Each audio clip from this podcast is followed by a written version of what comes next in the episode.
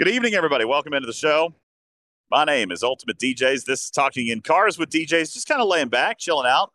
This evening, Bubba Joe. I see you can hear cars passing me on the highway because I got my windows down and the music up. Just kidding. There's no music.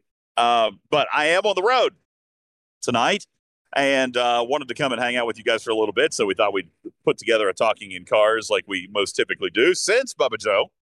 We are here at the conclusion of the arc. We are in day 20 this is it. And uh, so obviously, there's been a lot of stuff that we have talked about this month, uh, and probably a few things that will get rehashed here this evening. There's one major new piece of information that we'll talk uh, about this evening that was released on Friday, which is part three or take three, if you will. Latinum Rush changes, uh, attempt number three, which we'll talk about. Definitely taking the community somewhat by surprise, even myself uh, Bubba Joe taking it by surprise because the points are significantly uh, even more amplified than what I had originally calculated. So we can talk about that a little bit this evening and some of the community's reaction to Latinum Rush, really, for all intents and purposes, being returned to a Latinum focused event. Uh, how will that affect certain players? Well, Bubba Joe, you and I have spent a lot of time talking about it. Um, and we there have. will and there will be implications for some players. Is it going to be a majority of the community, or is the majority of the community satisfied with this change? We'll allow you guys to sound off here this evening as we discuss the wrap up to Rules of Acquisition, Part One. Good evening, everybody. My name is Ultimate DJs. Welcome in to a subset of the Talking Trek podcast. It is Talking Cars with DJs. Would like to uh, welcome my friend and co-host Bubba Joe this evening. How are you, my friend? And how long has it been since you had a fresh pot of squirrel gravy? Uh, it has been uh, greater than forty years. Which means Bubba Joe, Bubba Joe was eating squirrel gravy up until he was like five years old. All right, so now we know. now we know. Um, also, want to thank tonight our studio engineer uh, taking care of our audio taping tonight, uh, Mr. Steven Zarin. Good evening to you, sir. Over actually, good good midday to you, right? Almost lunch. It is lunchtime. It's lunchtime in New Zealand. Are you, oh, in fact, having squirrel gravy? Um, no, I'm still working. It's two in the afternoon. I haven't had lunch yet. oh, so he hasn't had lunch, but it's definitely later than I thought it was because I am so good with time con- time zone conversions. That you know what? That is one thing I'm just never going to be able to do. I am resigned to it, Bubba Joe. It's never going to work out for me. Uh, as a matter worry, of fact, in, in a couple of months it'll screw you up again because we'll have the change back again. yeah, yeah, I'm done. I, I ain't trying to figure it out. It's it's hard enough to get UTC in our Showtime announcements, Bubba Joe, and I was even told here a couple of weeks ago I messed that one up by an hour they were like, wait a second, that's not the same time as you wrote in Eastern time. And I'm like, oh, yeah, my bad. I can't do that math. It's, it's a challenge. Good evening, everybody. Appreciate you guys all being here. Welcome in. Uh, no stupid news tonight. No server sound off tonight. We're just going to get right into it as I've just parked my butt in my vehicle and we're just driving along Highway 65. What is that? Uh, Route 66, the one that goes for like 10,000 miles across the United States. It's not really 10,000 miles, obviously. Is that the real famous highway out west? Route, Route 66? Route 66. I wish I could. I wish I could drive on Route 66. I feel like that might be a fun thing to do one day. Maybe I'll put it on my bucket list. You know, funny story. I, I will give you a little bit of fluffer here. There's no stupid news, but I'll tell you this story. Would anybody call me crazy Yes. If if yes. I said that there's an item on my bucket list, first of all, I haven't even told you my story yet. You have no grounds on which to judge me yet. It's not like we've done three years of this show and you have ample evidence to call me crazy. That's not enough. All right. Would you think it's crazy that on my bucket list, I want to take a cross country trip by train?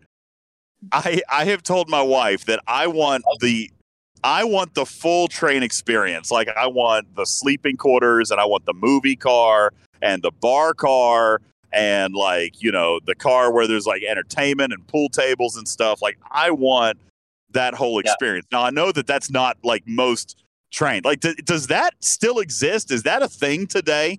Yes, where is. you I thought it was. But like Yeah. that's not a that's not like a normal Amtrak, right? Like you don't just go down and you're like, okay, I'm gonna take you know, give me a ticket to to New Jersey, and you don't get to ride on one of those things. It's Like, it's it's not like it's not like getting on a plane where you book your travel and you go from you know airport to airport to airport and then you're done, right? No, there's like hubs where you have to go through. It's you can, but you can cross country do a train trip, and it can be you can have the sleeping quarters. It takes multiple days. Absolutely, it's something you can do in the U.S.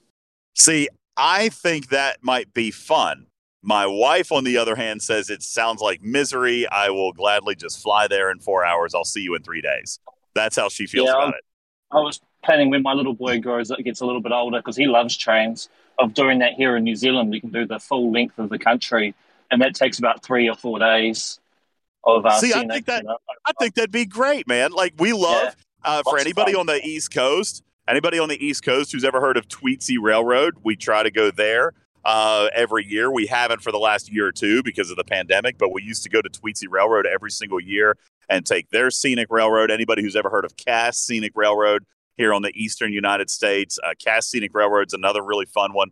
But those are day trips, right? They're not like actual sleeping cars and movie cars and bar cars and all that stuff. My wife thinks it would just be like a Greyhound bus. And obviously, that doesn't sound like fun, but I think it could be fun. I also want to take a cruise one day. But my wife also thinks that it's not what we see in movies. She says it's not what it looks like on TV. A cruise is miserable and crowded. She's like, it's like a can of sardines, but it's on my bucket list. I want to do it one day. It's, it's a great different way to see the country, and you'll see a different part of the countryside than you normally would. It's it's also a great way to get sick. Well, yeah, yeah, because you're stuck in a tuna can with all these people. So, yeah, Shinzola says, yeah, cruise ships equal diarrhea and vomiting bugs. And like Bubba just said, like you're gonna get sick on one of those things. And my wife says the same thing. She was like, I'd prefer to just to keep myself and have my room and the open beach. Uh, but yeah, it would be it would be kind of fun. I'd like to do something like that one day. I will likely never be able to because my wife is never going to sign off on that. So, uh, you know, hey, we'll see. Maybe maybe one day she'll change her mind. It's doubtful. Doubtful. Um, I will. I do actually have another story, but we'll get into the show. Uh, it's fine. Good evening, everybody. we Appreciate the you. already. Uh, yeah, I mean, we're into the show, but you know, I had to give you a little bit of stupidness up up front, and that's just my weird desire to travel by the slowest means possible. Um, how fast do one of those trains go? They don't get really that fast, do they? They get pretty faster fast. than cars. Yeah. Oh, okay. I was just curious. I don't know. Does sound like fun. Anyway, uh, it, it, it could potentially be more fun than some players have had this month, Bubba Joe. How's that for a segue? Uh, even my, even my wife, even my wife might have found a cross country scenic railway tour more interesting, and she doesn't want to do it at all. But she could potentially find it more interesting than some players found this first rules of acquisition arc. Bubba Joe, let's start from the top. And actually, you know what? I take that back. Let's let's get the new news out of the way. Let's talk about Yeah, the Latinum Rush. there. Let's talk about the Latinum Rush, and then we can kind of go back and recap this month. Uh, because what we would like to do is kind of get most of the conversation points out of the way, go ahead and, and break them down, and make sure players are refreshed on all the good that happened this month, as well as all the bad, no matter how lopsided that may be, as we prepare to grade this arc this coming Wednesday. Bubba Joe, um, players, I feel may end up being surprised by my grade. And that's not to say that I'm leaning towards failing it, and it's not to lean towards I may not fail it.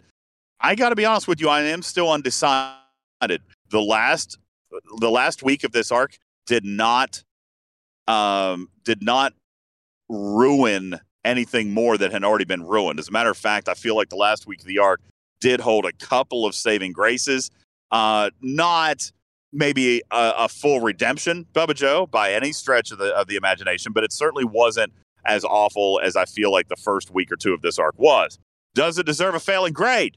We shall find out on Wednesday. All right. So first, an epic segue, Bubba Joe, and now the epic teaser All Well, right. So can we can we talk about that for just a second? So I Of think course. what you're getting I think what you're getting at is that they they made improvements that you were okay with. They made adjustments that you were in favor of and they were responsive to community concerns. And so you're thinking about that very positively. right? I do. I do think that that is something that the community often begs for. You know, Mhm. we we we often beg for reiteration. We beg for balance. We beg for changes and and acknowledging the feedback. And I feel like that was handled pretty well uh, during this last week.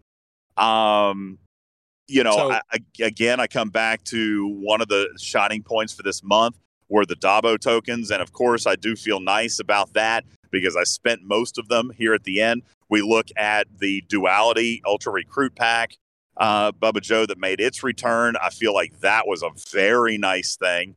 Uh, I don't know about how many of you guys spent your banks. Uh, I spent it down very well. I did it on camera. I spent it down very, very low.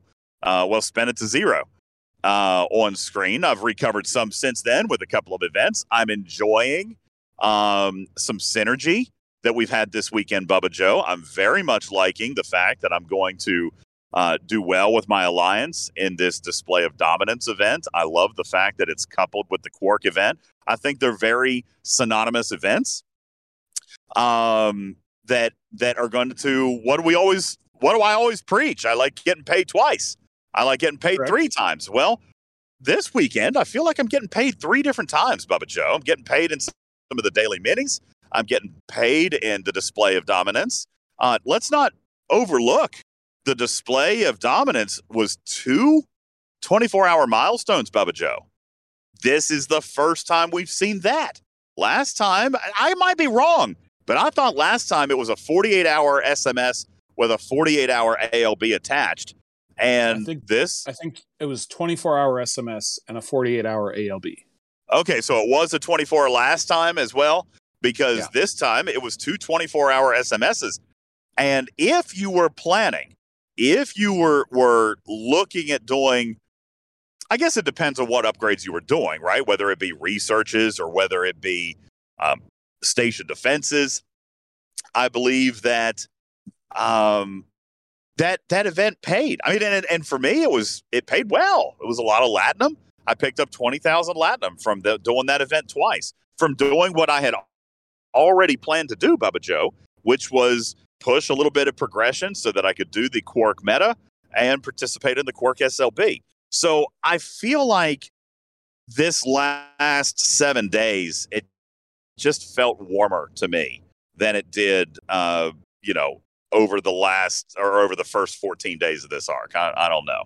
but then on the so other hand, I- yeah, please go ahead. so so then the counter to that i i felt that this uh that the calendar uh with the exception of the one day of ticketed events was exceptionally light. I was so bored this week. Like i get a material spend event is an event and it's a it's a valued event but there's you're not doing anything. You hit a couple of but you do an upgrade. You do a like you're not you're like you're not doing anything in game. And the mining event just you know and and you know it just it, everything felt like it was just like kept dragging on and i felt that this last week there were almost no dabo tokens other than the ticketed events um th- this week it just I do felt it, like yeah. it was empty Yep, yep. I do agree with that. Um, you know, Friday we had uh, what I have have deemed fill in Friday, which we didn't expect Dabo tokens. There wasn't anything on the calendar, so that was an added event. Uh, of course, you had Quark's Cargo, which paid more Dabo tokens, but was as anticlimactic as ever uh, with the frame. Um, you know, yes I mean, now, i now, almost, I, I- almost kept the marauder mows I well, I did. I did redeem it for the frame. It actually frames the kitty cat avatar quite well. Uh, so I am sporting the new frame right now with uh, with my cat avatar.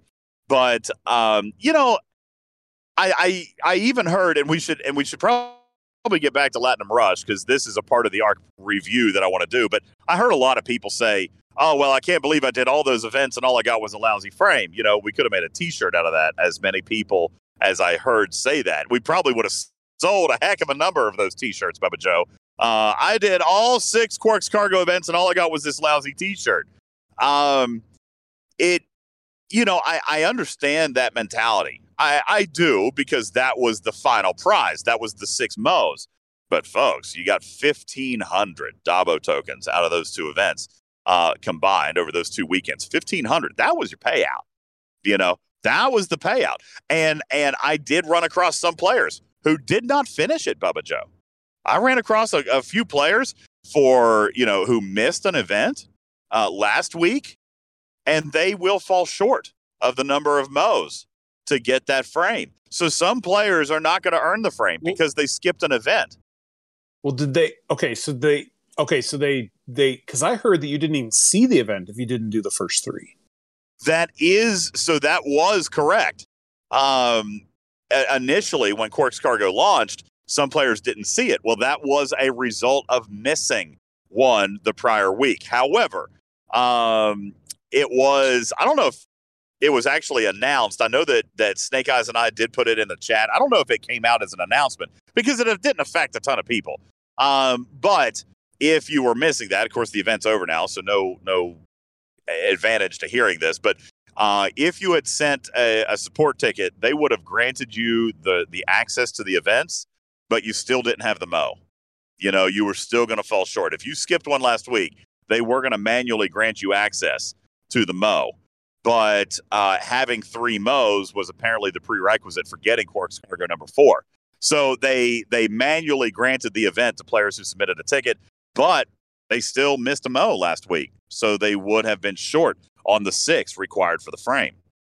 All right. Now the funny part of that to me, uh, maybe not funny, but the perplexing part is that this week was actually much grindier than last week. Um, I'd have to go back and look at the events last week. I don't remember them being as grindy in the first week, but you know, I I also remember that uh that particular characteristic in Starfleet Academy last month. We even said, you know, the second part of that, Bubba Joe, was much grindier than the first part was. Maybe they could look at that and provide a little bit more balance in the future. But if some players missed one of the week one events, you know, it it could it have been much grindier if those players still missed out you know so so the uh the uh, the, the one comment i posted in our in our group chat um that i really expected more of a response to i guess i did get a response the next day uh was that thankfully they didn't make us hit worms right because I just figured they were trying to look through each of the hostile types. And thankfully, they didn't make us hit worms because they're so worthless. And then, of course, what did we have to do the next day? Hit worms.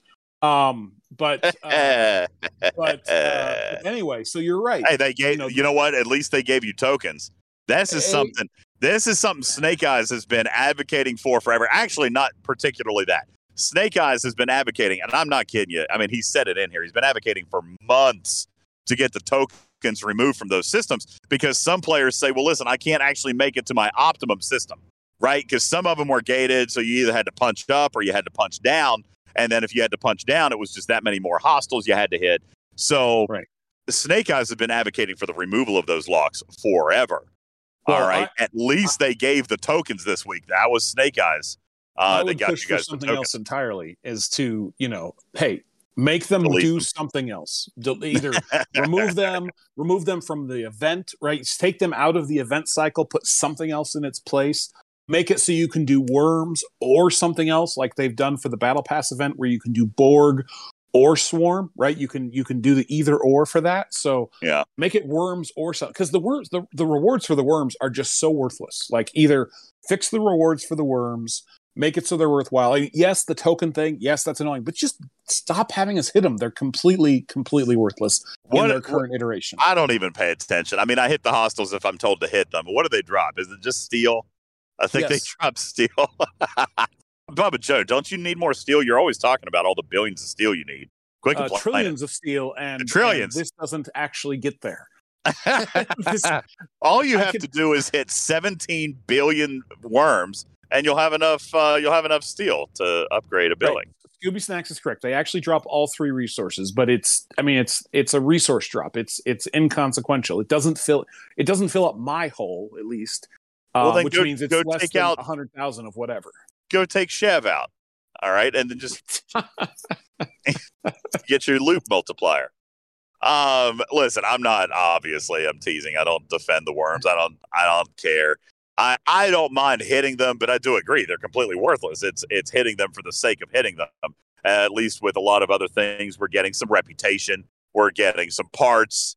Uh, right. You know, arguably 39 plus are getting parts. All right, if you're not hitting, uh, I'm sorry, not 39 plus. Yeah, 40. It's 40 plus that drop the parts uh, on the hostiles. So you know, you're you're not anything the, else that you're hitting borg right. swarm anything else you're hitting is dropping something somewhat relevant to what you're doing so right but uh, the other thing is is that the faction event right the faction event was you know it's the same thing that the faction event always feels like it's easier for some players because it was based on ops level and it was based on hostility that you were hitting so you as a 44 hitting a 49 you could do that event relatively quickly right you know, relatively to you, yes. We've talked about this in the past. I still think that Ops 39 and 40 have just the ultimate sweet spot where like one or two of those do it. Now, I am starting to phase out of that range, Bubba Joe. At 44, uh, I still have to hit like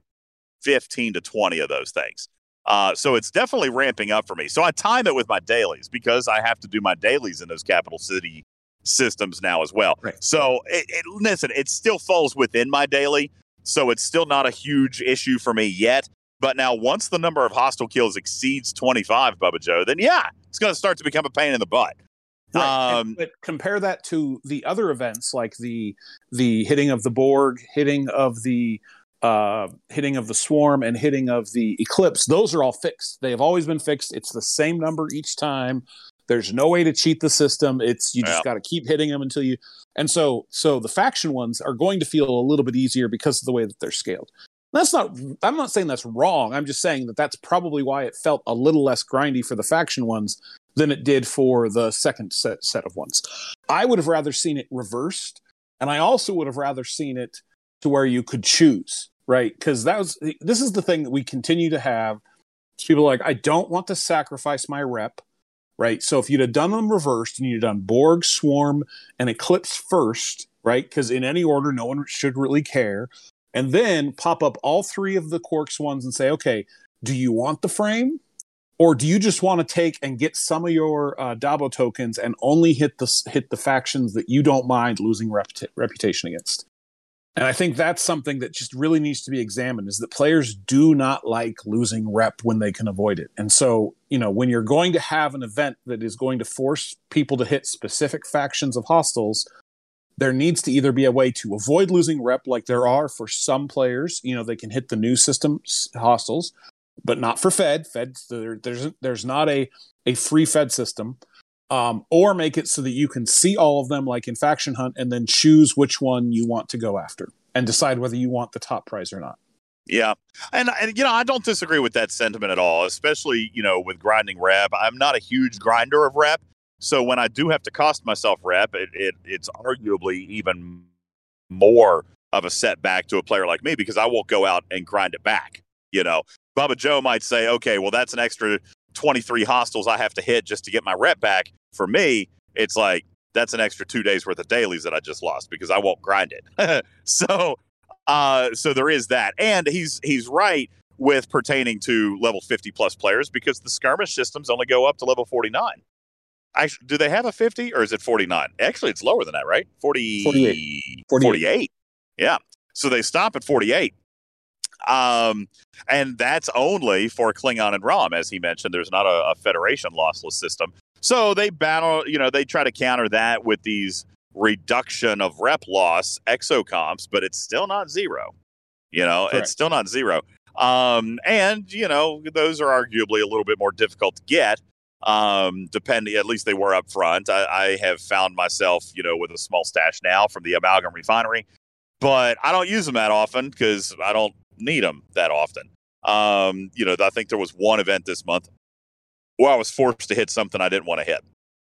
Um, that said, you know, it's a it's a well it's a valid point taken uh, because there are some players out there that do focus very heavily on reps. So uh, there there is that. Bubba Joe, before we get too farther uh, too much further into the review of this month, let's go back. uh, to this past Friday. I'd like to get this one knocked out because I know right. that, No, no, that no. I was I was just going to transition us back to that. I think that that's it's something that. Oh, do you really do you have a about. be- do you have a better segue? Because No. you can totally do it. Okay. so so let's talk about Friday's announcement. Friday's announcement was uh, the third announcement this month pertaining to uh, Latinum Rush, and this announcement took me by surprise. To be perfectly honest with you, it took me by surprise because he, I, I felt like even what I had advocated for, Bubba, you felt even what I had advocated for was already excessive.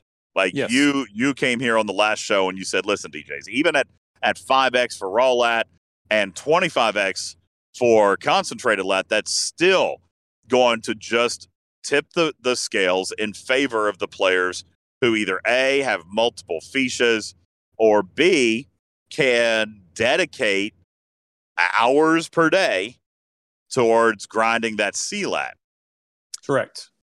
Then But I also- go ahead. I also, but I also, w- w- let's let's go ahead and we'll, we'll get to the. I- I- But I also feel like it is it is Feesha or bust. Like in the in the in the brackets where there is an overlap, you you you either are mining with the Feesha or you have no chance to catch up, and that's my big problem with this scoring metric is that it is so focused on one singular ship in the overlap, and then in in, in the other brackets where it's Feesha or other things it is literally the Feesha and nothing else. Like you can't do it with any other ship. You can't. Uh, it, so it is, in my opinion, the they completely overshot. Now, what they did do with this scoring is make a tier one Feesha relevant. Okay, which is what I'm sure some people are asking for.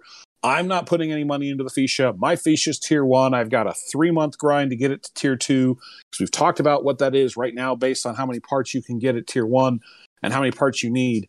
But they completely overshot. They completely missed the target, in my opinion, of making a balanced event and focus too much on making a tier one Feesha compete with everything else. so, so that when you I- have the higher tiers of Fisha, it is going to completely over dominate any other scoring that anyone could possibly do. now you know on the last show we did present that perspective, and and I kind of argued with you and said, you know, I feel like that's maybe how it should be, right? I mean, it it should be because you know it is a Latinum event, and while Latinum has not maybe always been the best scoring mechanic for that event, it has been a Latinum Rush event. I mean, it, it's always been about Latinum. You know, before G5, um, my argument was that, you know, when it was just G3 and G4, it was about Latinum. Now, you had later indicated to me that you were still, you know, able to pre mine a bunch of G4 when you were the only one that could get out there. And, and that kind of took me back to saying, you know, then maybe the problem isn't the scoring mechanic. It isn't the speeds, Bubba Joe, because really, truthfully, the amount that you can mine in an hour with G5 and G4 and G3, each of them should be successively more important or a little bit edgier. But then, you know, D'Vor should come in and it should be worth more. And then concentrated Latinum should come in and it should be worth more. All right. Um, because that was the intent of that event. It, it was it was a Latinum event. It awarded D'Vor parts. It awarded D'Vor content. So it should have involved the D'Vor. That should have been the leading edge. Um, it kind of drew my attention away from the mining speeds and the multipliers, Bubba Joe, to maybe a deeper core problem with this event. And maybe you don't see it's a problem, but but you do see Scopely's attempt now here to quote unquote negate what I consider to be a problem with this event, which is the preload. Okay. Uh, now, let me rephrase or let me back up a second. I don't care that that people preload. I mean, to be honest with you, I don't compete in mining boards, so it doesn't bother me. All right. Some players might get really annoyed by the fact that players uh, the players preload, and then other players might be like, "I love preloading because I do it and I win." You know, but that mechanic in and of itself, Bubba Joe, is probably a side effect of a player's position or capability as it pertains to their server, which you mentioned on the last show, because the vast majority of players are not going to be able to go over cargo by hundreds of thousands and and score those event points, right? That that just doesn't happen on servers. So for arguably 90 plus percent of the population, preloading is something they cannot do. And therefore, this event has always been untouchable. You know, it's always like, I mean, if you if you talk to a player who's in a bracket with a preloader, then they you can't you can't beat that. Bubba Joe, you told me that you can score 350 million points a minute after event reset. Who's coming back from that? Before the concentrated Latinum mechanic, Bubba Joe, what was the closest anybody had been able to catch up with you on the day of event?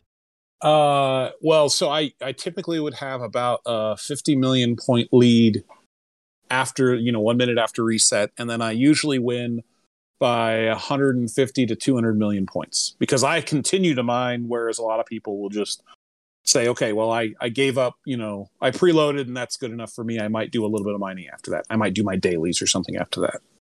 So, so this takes me back to to a couple of fundamental things that we've talked about on this show. And and I'm going to debate you and I'm going to I'm going to use some precedent against you tonight, Bubba. And I know that we've talked a lot about this. I even we even joked that we kind of rehearsed even before the show because I brought up some points that I'm going to bring up here.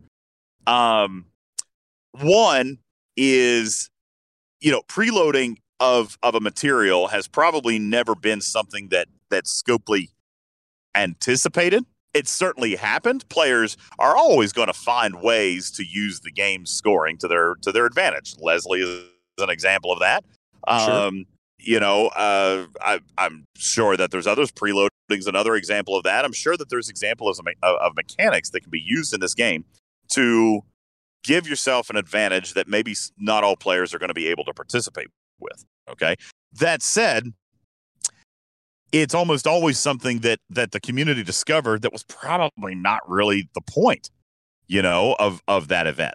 And and then I come back to to just the narrative of the event being that it that it was always designed in a points mechanic to give better points. If somebody wasn't preloading, let's take preloading out of it, Bubba Joe. If you were not preloading, what was the fastest way to accumulate points?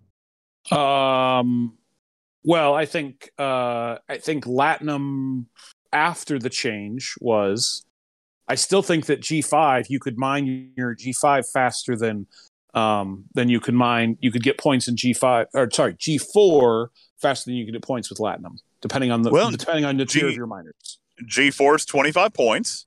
So let's take me for example, which by the way we learned on the last show that apparently I'm I'm a little bit further along with some of my ships and officers maybe because I'm I'm mining about 45 47,000 an hour. All right, somebody do this for me. Do 45,000 an hour times 25 points. That'll give us our number.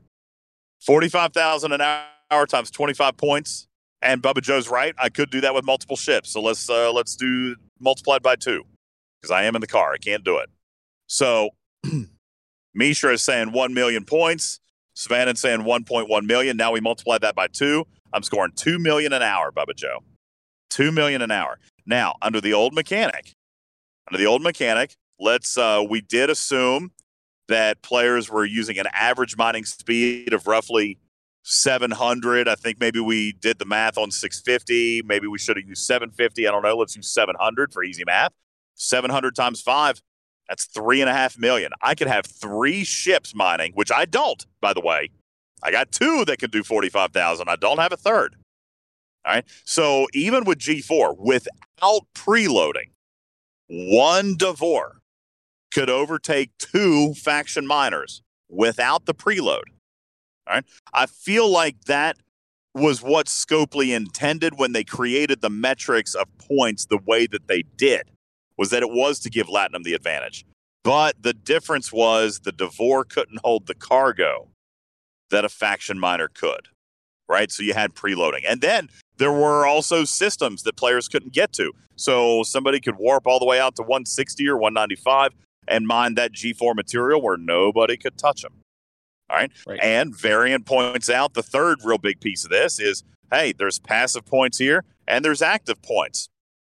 And this leads into my second point, which I have said on the show, and and most of the time people agree with me. They may not today, Bubba Joe, because it's it's going to serve a different narrative, right? But I've often right. said on the show that that players should be paid commiserate with their effort.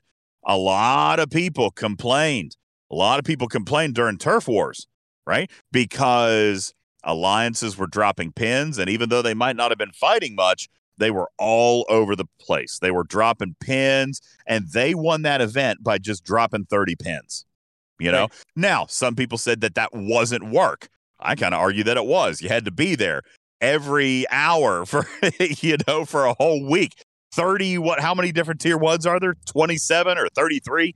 You had to be there for every single one, you know, so you might not have been working much in the game. You might not have been fighting people, but you definitely had to pay attention to the clock. You were definitely engaged with the, with the, with the games and its mechanics and had to get into territory and at least drop that pin. And and on the other hand, Bubba, some arguments were from players who did not want to move, who said that the risk was too great, the sacrifice was too rich. They didn't do anything. Right? And and then there were some complaints, although not nearly as many, uh, regarded to, you know, well, the little guys got paid and I didn't. But there were complaints, Bubba Joe, that I couldn't score in this event because I wasn't going to give up what I had. And and my argument came back to be like okay that's fine. Then you chose not to participate. Why should you be paid? If you chose to sit out why should you be paid? This particular event when you're talking passive versus active and bubba you and i talked about this and i would like for you to explain why it may not be so passive because my argument is if you're sacrificing your ships for two days you send them all the way up to warp 7042 and you don't have your ships for two days just so you can have 350 million points at 12:01 p.m. Eastern time. How active is that? I mean, you're not touching your ships. You're not playing the game for two days. Well, right? I'm not playing. I mean, I'm, I I typically will leave one ship available to do things, but yes, that's I'm there's six of my seven docks are tied up. That is correct. So, t- tell me, and I don't even know. Divine is talking about reward versus effort. That's fine. I I need to understand what, and, and I, I don't mean this in a controversial way. I, I truly want to understand why players, you included, Bubba Joe, feel like that is effort. Like what what effort? Why? Let me ask you. Why do you feel that you deserve to win even against concentrated Latin? Okay, so let me put this a slightly different way. Why would people feel like they deserve to win because they did one defense platform as opposed to? I don't mean that in a twist. Other I no, no, fifteen. Yeah, I, I don't. I, right? Because do what? The, as opposed to 15 other buildings. Let's say you upgraded every building around R&D 3 times. You upgraded 15 buildings. Someone comes along at the last second does one defense platform wins the event. Who went through more effort to win that event? Okay, that's fair. The guns okay. are the guns are stupid power. So that's a, that's a good point right so it doesn't it's not it's not everything is about how much time did i spend in game it's what did i do to prepare myself to participate in this event whether that's i send a ship to a system let's say i know that we're going to go have to hit there's going to be a leaderboard and it's going to be for hitting swarm. So i want to be right at reset. I want to have my ship in there hitting swarm because i've got three or four hours. I want to get a good lead. I want to jump out in front. So i've already warped up there. Or I've got an Armada event coming and I decide I'm going to launch Armada and an Armada so that it finishes right when the event launches and I can move on and do the next one. It's about preparation for an event. It's not necessarily about um, it's not necessarily about I have eyeballs in the game. It's about preparation to participate in the events that you know about. All right, super fair. And and that's the perspective I'm looking for. I don't I don't know if I share it. You know what I'm saying? Because, you know, I have talked about effort in the game before, and you're right. Ship docks are another one. Uh, domination is another, you know, ship XP versus anything else, right? You right. get a domination event that's going to give you points for for doing research, and it also gives points for ship XP. Well, what's anybody in their right mind doing? They're doing the ship XP. So uh, I, I, get that perspective. Uh, I understand that it has value and it's and it's logical you know, maybe it's a little bit of a quagmire because I, I do wonder what about the other players? What about a player who can't get where you are, Bubba Joe? Let, let's look at this perspective. uh, perspective. What about a player who cannot preload, or maybe he doesn't have the warp range, Okay. um, and, and can't go do that, or or somebody's going to knock him off because somebody else has the warp range? Should an event be decided one minute into launch? So this is where brackets come in, right? If you are in the top bracket of your server, right, you have the ability to be that person, whether that's a 44, a 47, a 56, a 39. If you are the top person in your server, you are probably in a position where you could preload because you can put your miners out of range of other ships, right? That's all that you have to be able to do to be able to put your miners out of range of other ships to be able to preload, right? That's the only thing you have to be able to do. And if you can, then you have the ability to preload. Like that's that's the only thing you have to be able to do. oh Um, my dear so- God, Bubba Joe, dear What? Lord, we have royalty among us. Gregor's here. Gregor is here. Gregor, can you please speak words? I don't know if I can even remember the sound of your voice. It's the chopper. Oh man, I thought this was Rev Deuce's show. Oh! What's going on? Oh, hang on. Where's the booth? Oh, Where's the buddy, how are you? It's been ages and ages. Welcome, It's been ages, yeah. welcome back. I think you know. and I know it's been a couple of weeks even since I PM'd you. Last time I PM'd you had been a few weeks ago, and I'm pretty sure he didn't even answer me then. He was probably he was test driving helicopters. Um, uh, you know, listen, good to have you here. Let's get a fresh perspective. You have you been playing? Like, what's your story? How you been? yeah, dude. I don't know. Maybe like 20 minutes a day. It's been busy. I don't know. I, I I've been getting in my. I I- you know I got in my battle pass, kind of getting my dailies done in the background, but yeah, not not a lot lately. This is But- interesting, um, Baba Joe. I want to ask this question, which is way off topic, but but I want to ask it because Gregor hasn't been here all month, and Gregor, as a very busy guy, like you're super busy, you probably obviously had to feel that this month, that this calendar was certainly lighter than months have been, in, uh, you know, leading up to this point. Like, right? It's been it's been a lighter calendar. As a busy guy, balancing work, balancing family, trying to get in your game. Did you like this month from an activity standpoint? Uh, yeah, I, I, I, you know, I didn't actually have that big of a negative view of this month. I thought, and and I'll, I mean, the events weren't overwhelming. There was a few days with hostile hunts that were a little like, ugh, but but I didn't think it was that bad. I wish there were more ticketed events. I thought the Dabo table thing was pretty good. Uh, like the payouts on that. Maybe I'm crazy, but seemed pretty good to me. I Uh, felt like they were good. Bubba Bubba seems to have enjoyed the payouts of, of the Dabos. Um, and and the reason, you know, listen, I don't mean to take a step back from everything else. I kind of like just to hear about this for a second, Bubba, because he hasn't been here all month. He hasn't been jaded by the community. He hasn't been jaded by me. He hasn't been biased in any way, shape, or form. I'd kind of like just to hear five minutes of, of his reaction on this. So you feel like the arc wasn't that bad. You felt like it was a lighter schedule. Did you personally find that more enjoyable than, say, the calendar that we had last month? Honestly, I felt like probably my my take on this arc was like, oh look, the Ferengi. I mean, it just it was kind of did did I feel like they needed another D'Vor? No, I I don't really know the value of concentrated latinum. Uh, I I I thought it was a very um like belly flop introduction to Ferengi. Like, okay, now we have Ferengi, which everybody's been asking for for a year and a half. So I guess we got them Well, but I don't I don't feel like it fits into a bigger picture. Like I'm really wondering what is next month. Like how do you follow on this month? What what is there more Ferengi they're going to release?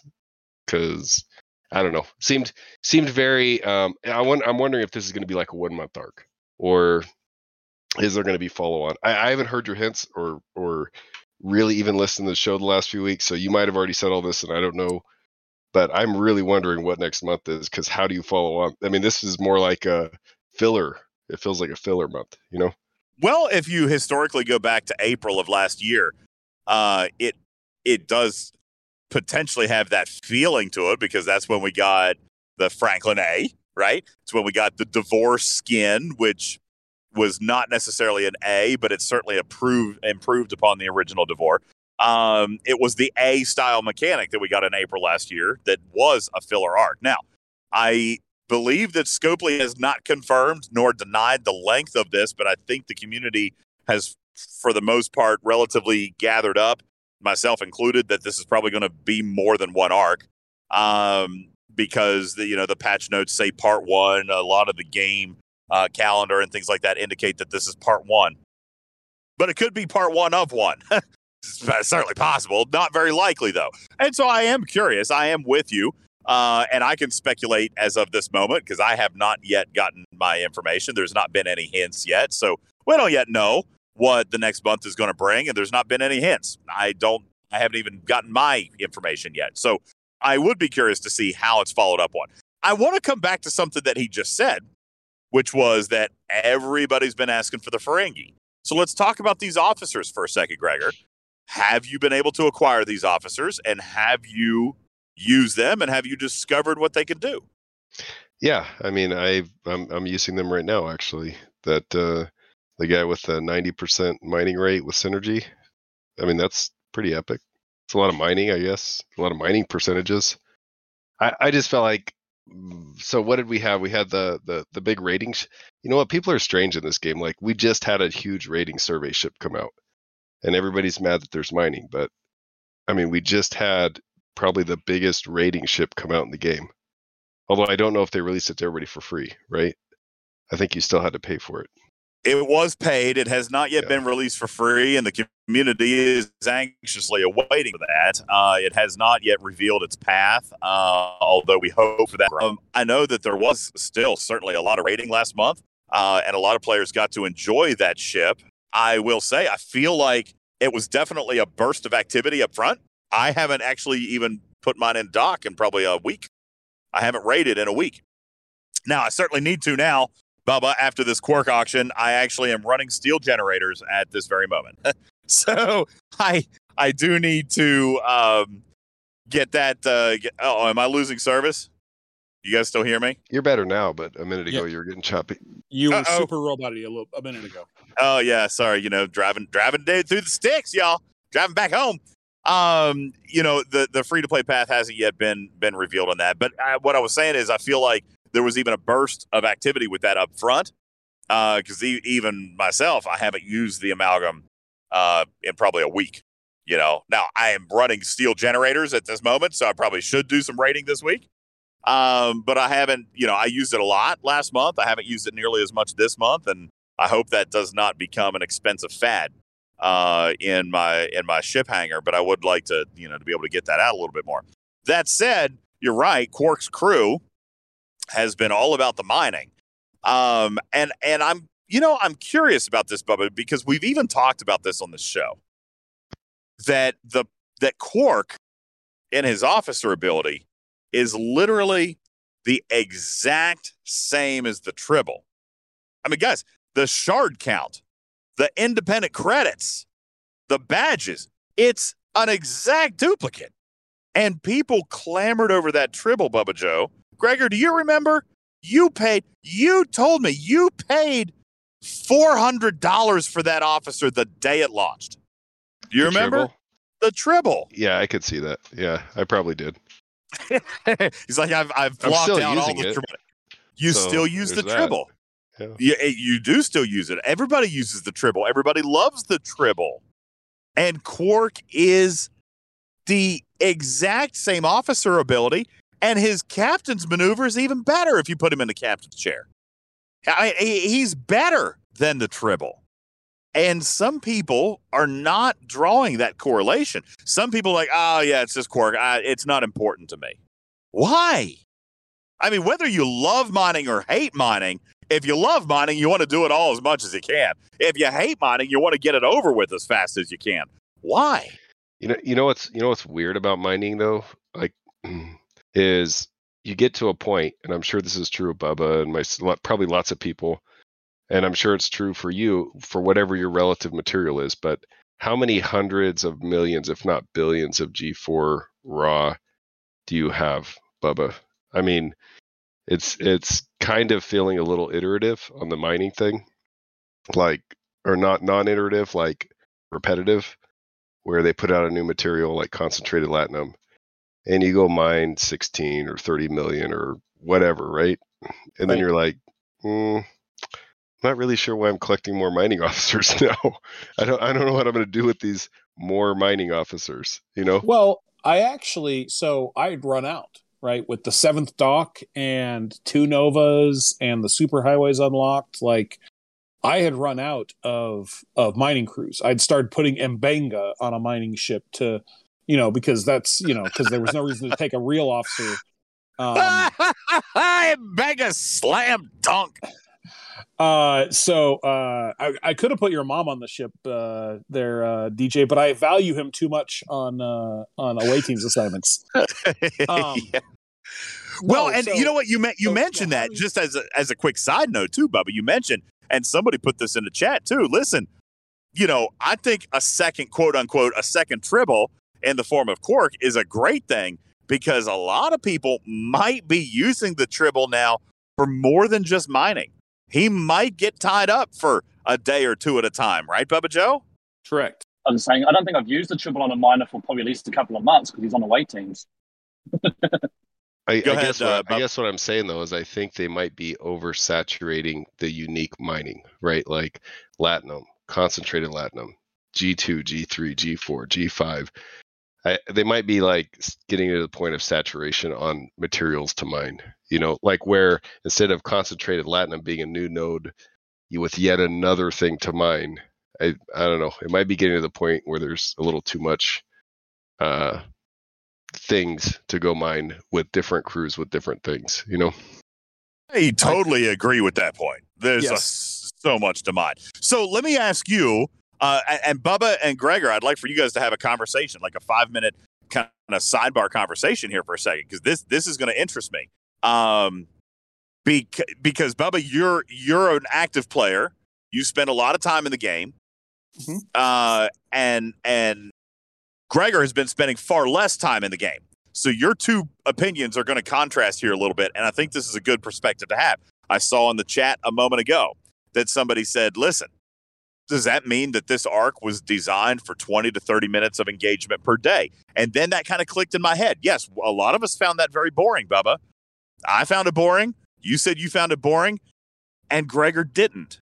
So, is this circling back? As Gregor just points out, there's there's a lot of monotony. So many things to do. Now, we've got new stuff to mine, we've got new stuff to harvest, we got new stuff that we got to grind.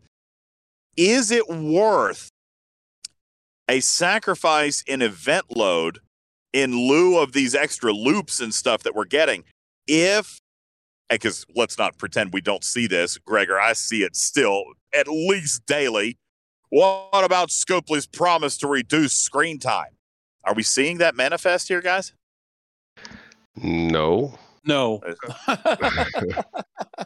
I I mean, I mean, uh, so I'm not even kidding. I'm sure this is true for everybody, but you log in right to the game or whatever whatever your usual if you have a usual time you log into you log in you probably spend the next five to ten minutes just collecting turning in click i mean you got g g3 g4 g5 refines to do ship parts for g4 ship parts for g5 all the faction store stuff to turn in syndicate to accept all the you know alliance armada credits to turn in. I mean you spend five to ten minutes just doing chores in the game.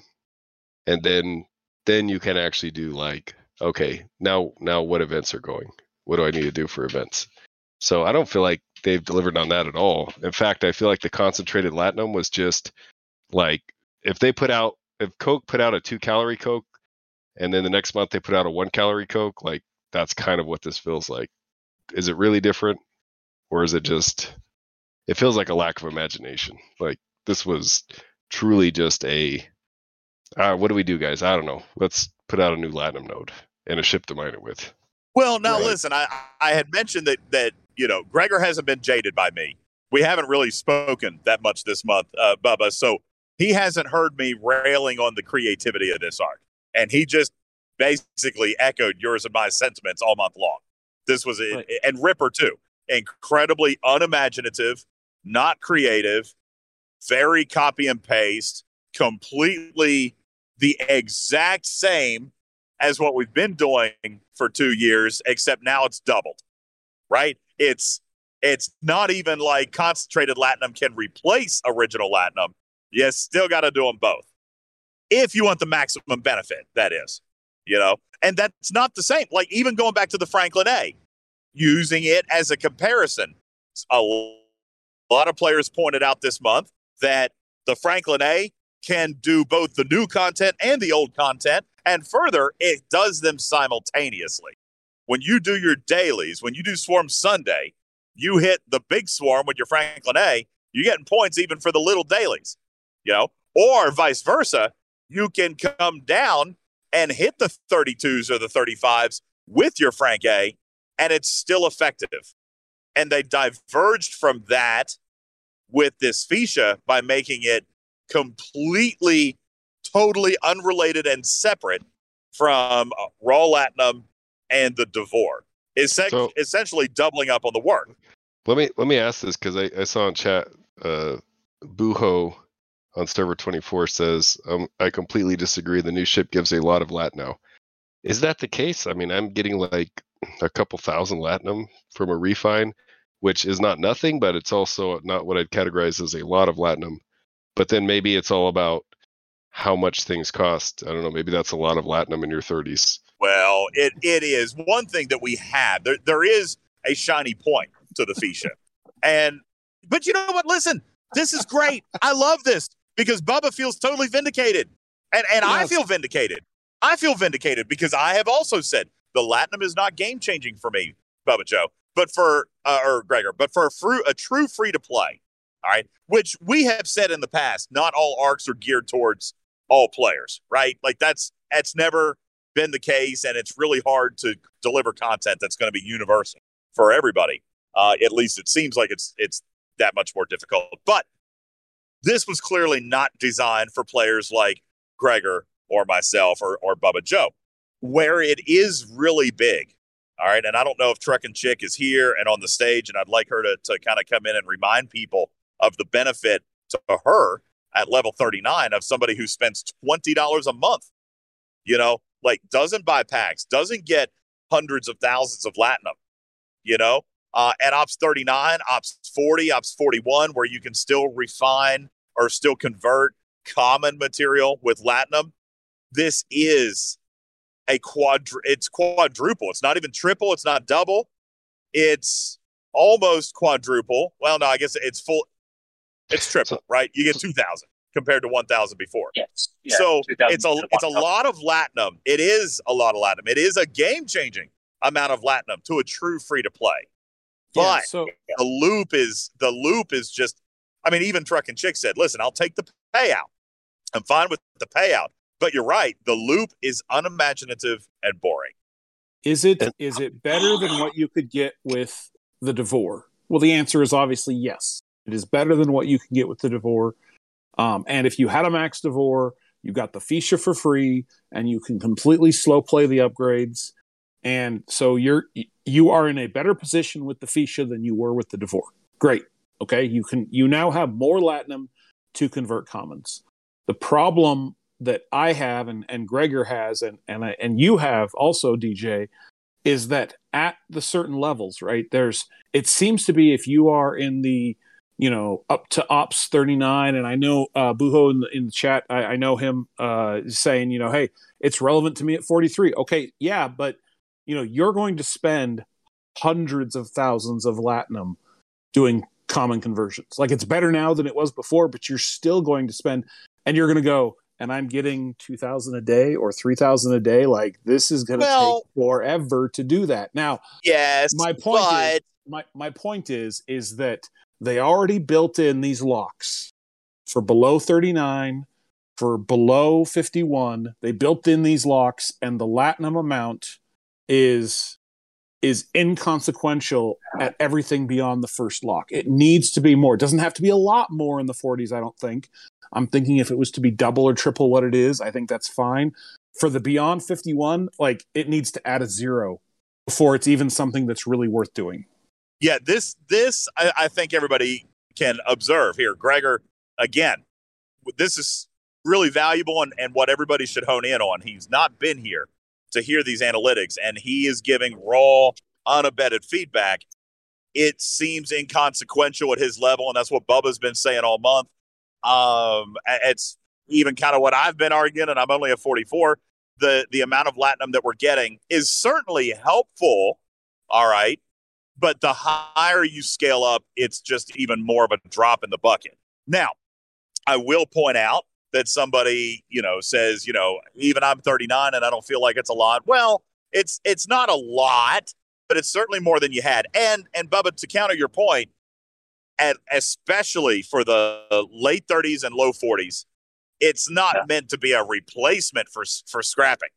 Okay, like you talk about the common conversion, you're going to need hundreds of thousands to convert for common.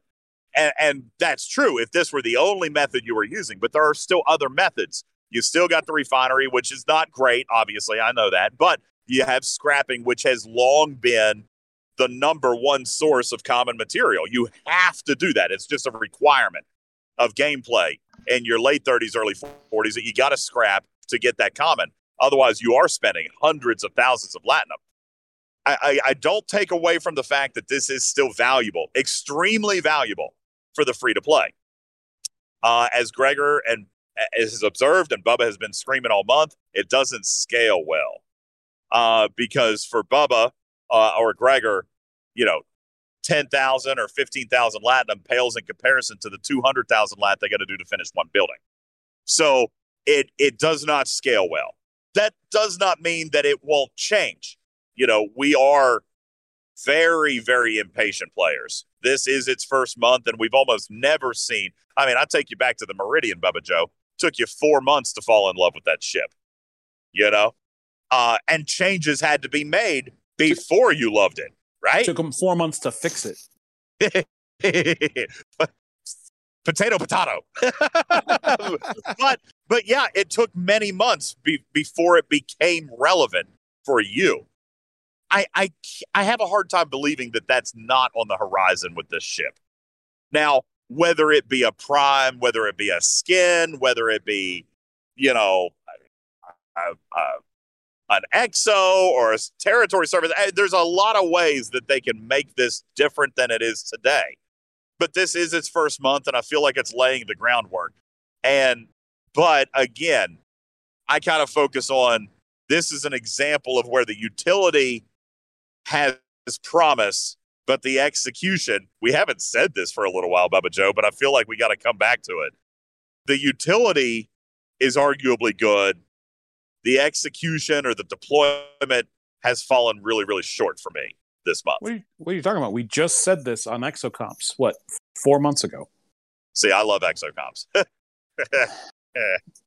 I used a you, bunch of Exocomps this weekend. I you used a ton. and that one other person that you you have a fan was, yeah, I met I met uh, a 50 plus level player that was just singing about how how much he uses Exos. I'm with him. I use Exos every single day. I, as a matter of fact, this weekend more often than not, I've had four Exos running simultaneously. Uh, I use them. I use them all the time.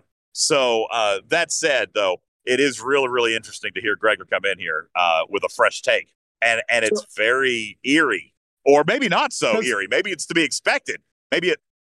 So, maybe, so maybe it validates uh, Bubba's Bubba's opinion. Go let ahead. Me Bubba. ask, let me ask Gregor something because you were surprised by my perspective on on Latinum Monday, right?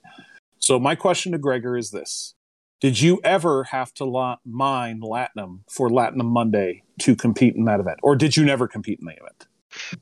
Uh, I think when it first came out, I did. I think when it like first debuted, but no, since then it's been just you know loading up in dark space uh, pre the event kicking off, and and to me that event has always been about you know how do you get your how do you get your payers to invest in miners when you end up with such a surplus of mining materials as it is, right? Like, I bet you there's easily many players in this game with a billion G4 just waiting to click the mining button. So how do you get them to to to continue to invest in those miners, except for giving them an event that lets them you know, win by having those miners at higher levels because it's not about obtaining the materials. It's not about obtaining the raw at this point. You know what I'm saying? Like even now All for right. G5, what do you have? 200 million plus raw G5 by now, B- uh, Bubba? Oh yeah, yeah, Yeah. Well over that. All right, so fine. Bu- Bubba Joe one, DJ's zero. Uh, we- we've we've had this we've had this argument. As a matter of fact, just earlier in the show, and I don't know how long you were listening in. Bubba Joe had argued um, at the beginning of the show that that for a lot of players, the sole reason for upgrading the Nova or building multiple Novas was for this event. Gregor, do you find yourself in that camp? Did you build Novas, plural, just for this event? I did, and that's because they did the massive update. Because before it was a vanity event, but now that the payout on the you know mining event is is useful, like it's actually useful. Um, so for me, anyways, that's I built them to win that event, right? Or at least place high enough that it made it worth it. So you have hundreds of millions in G5 raw. Yeah. Do, do you do max refines? I mean, it might not be statistically beneficial to do that, but do you do max refines? Once I get to about 500 million, yeah, then I'll start doing the max refines. So you say that what can players do with it? Why do players build that bank? Would it not be to just increase the number of refines that you can do? I mean, is that not a beneficial That is use of that yeah. material? That is. I mean, you can, but you're still capped. You're significantly capped, right? How Right. much is a how much is a, a triple refine for you guys at on G5 material? A million? Is that right? Uh, it depends on your level.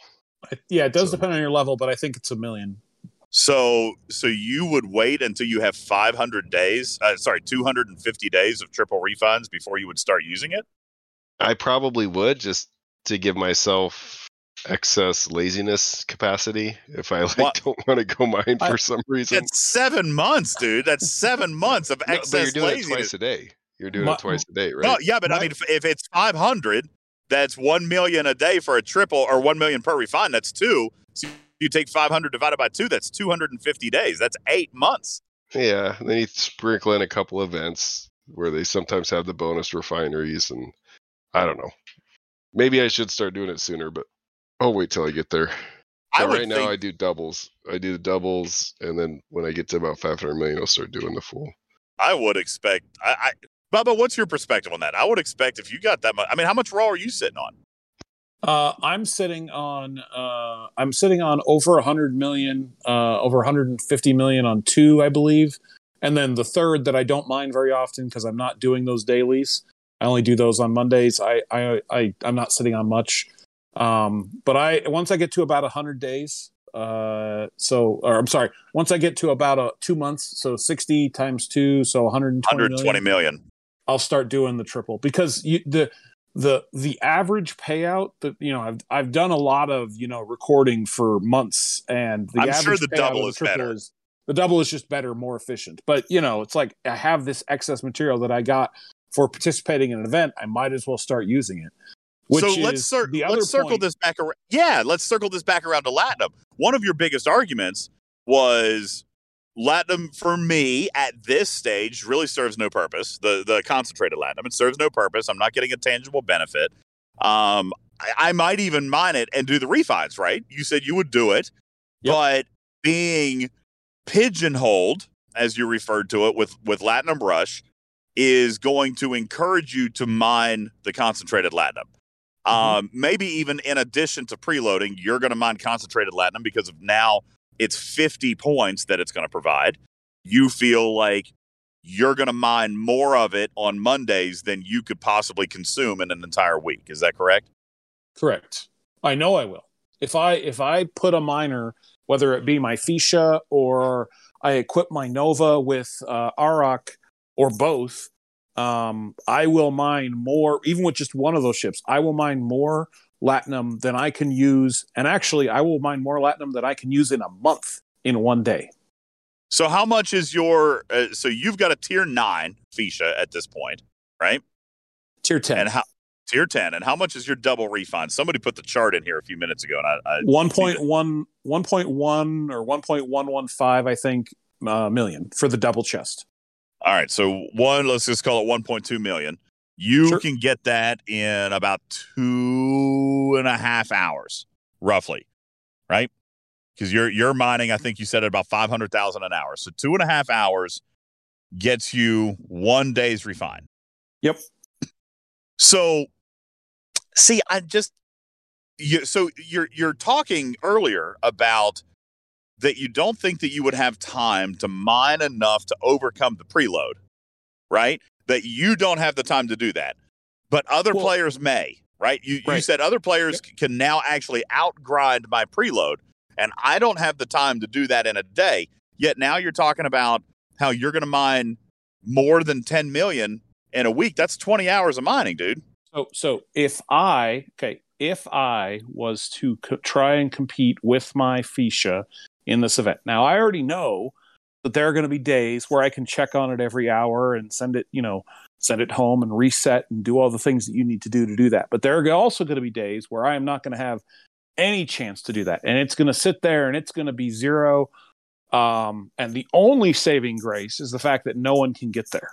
That's why I took it to tier ten because now only me and one other guy on my server can even get there. In fact, I can't even send most of my ships there, most of my other ships there, right? So I know no one else can get there.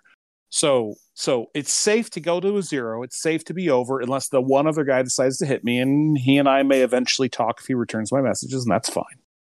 Um, but the point is, is that if I was to if I was to do what Scopely wants me as a player to do, and actively mine this material to compete in this event the way that they've architected this event, I will have so much excess latinum from one day of mining. I will never be able to spend it. I will never Right, be able but- to catch up and spend Yeah, it. but what you got to walk me through that because Okay. we just we just said that your Feesha can mine at at half a million an hour.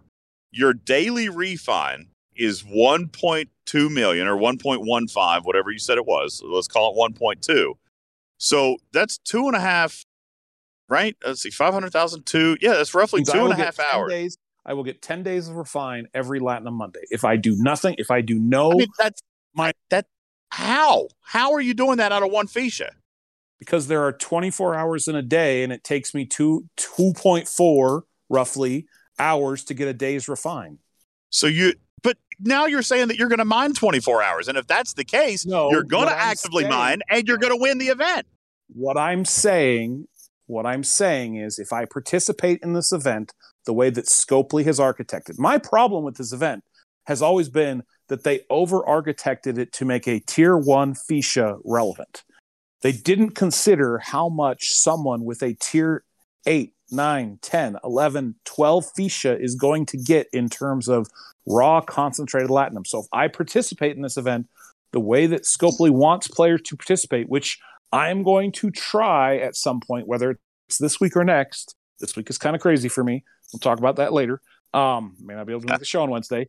Um, but the point is that if I participate in the way that Scopely has architected this event to participate, to, they want me to participate in with my tier 10 Feesha, I will get 10 days of refine from one day of one event, and I will never be able to uh, catch up that spending because there every single week this event will come up and I will never catch up. I will You never be able to spend the latinum. You are assuming that you're going to mine for 24 hours without warp times or without sleep or without pooping.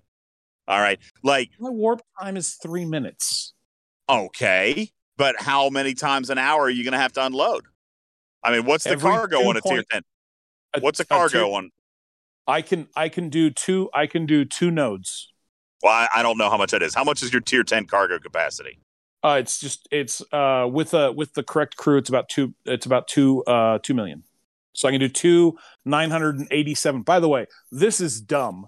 The node is nine hundred and eighty seven six hundred and fifty thousand latinum. It's the stupidest thing. Why can't they have an even Let's number? make it a million. My Yeah. OCD is killing me every time I go to mine latinum. That's a very minor. That's a who thought of this uh, thing. But yes, so it's basically I can do two nodes. Two, so I can do the nodes are about a million, and I can do two of them before I have to go home.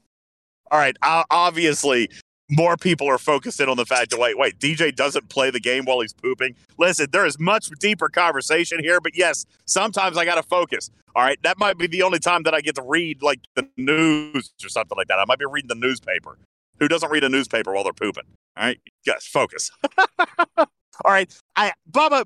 So I feel like we're, we've got two different conversations happening. A, all right, you're you're upset about the mechanic, the scoring mechanics, because somebody who can mine with a Feesha is is going to outscore your your preload, which I, I find difficult to to accept, but you're certainly entitled to it. All right, and I and I welcome it. So there's that.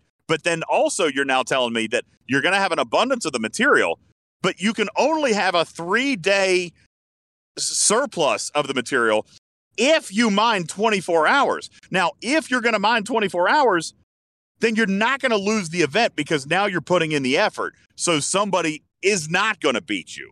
You, But you you see what I'm saying? Like, But but do you know who's going to be able to compete with me in the event now? Let's say I didn't preload anything.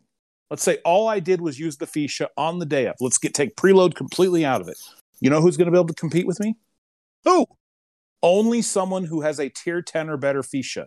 Nothing else that they can do matters. So would would I be off base when I say welcome to every event ever in Star Trek Fleet Command? Like the person with the better ships wins. I mean, I, am I am I misinterpreting this? So there is always in, the best events the player that puts sometimes it's the player that puts in more effort, whether that's screen time or preparation. Sometimes it's the player who figures out a strategy that you know they could they figured out that le- the first person to figure out that Leslie's a way to deal with a damage event. Sometimes there's the ability to play smarter as opposed to harder, and this event takes all of the preparation you could possibly do, all of the smarter not harder, and takes it away and reduces it down to a single ship and who has the fastest tier of that ship.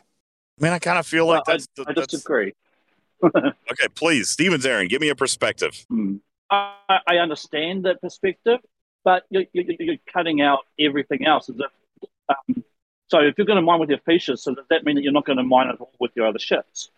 That's still going to add points as well. So someone mining or preloading is still going to beat someone with who doesn't preload. You know what I mean? So, so, That, those those points will still add up into that total. so So let, let's said- do let's I do said- some math. Hang on, hang on, hang on. So if I said you can score, let- let's let's let's put this in a very similar event that we've already talked about. If I said you can score a million points by using ship A, and if you t- tie up all six of your other docks with other ships doing other things, you can add half a point to uh, two and a half points to that total. Are you going to devote the resources to gaining that me- level of score? If it's going to beat someone else, if it's the difference between third, uh, third or second place, yes, I will. Or first Oh. place, you know. I mean, See, I'm I- I'm out on that. me me personally, I'm out. Okay, I, but but this is not my this is not my event. this is this is this is the exact argument we had with the recruit Ferengi event. I do one t- one level of one epic officer of any random epic officer I have, and I've completely dwarfed every other single point you could have gotten with the shards. That's what this Latinum Mon- Monday event is going to turn into. Once you have people tearing up the Feesha, it is going to be the Feesha and nothing else matters.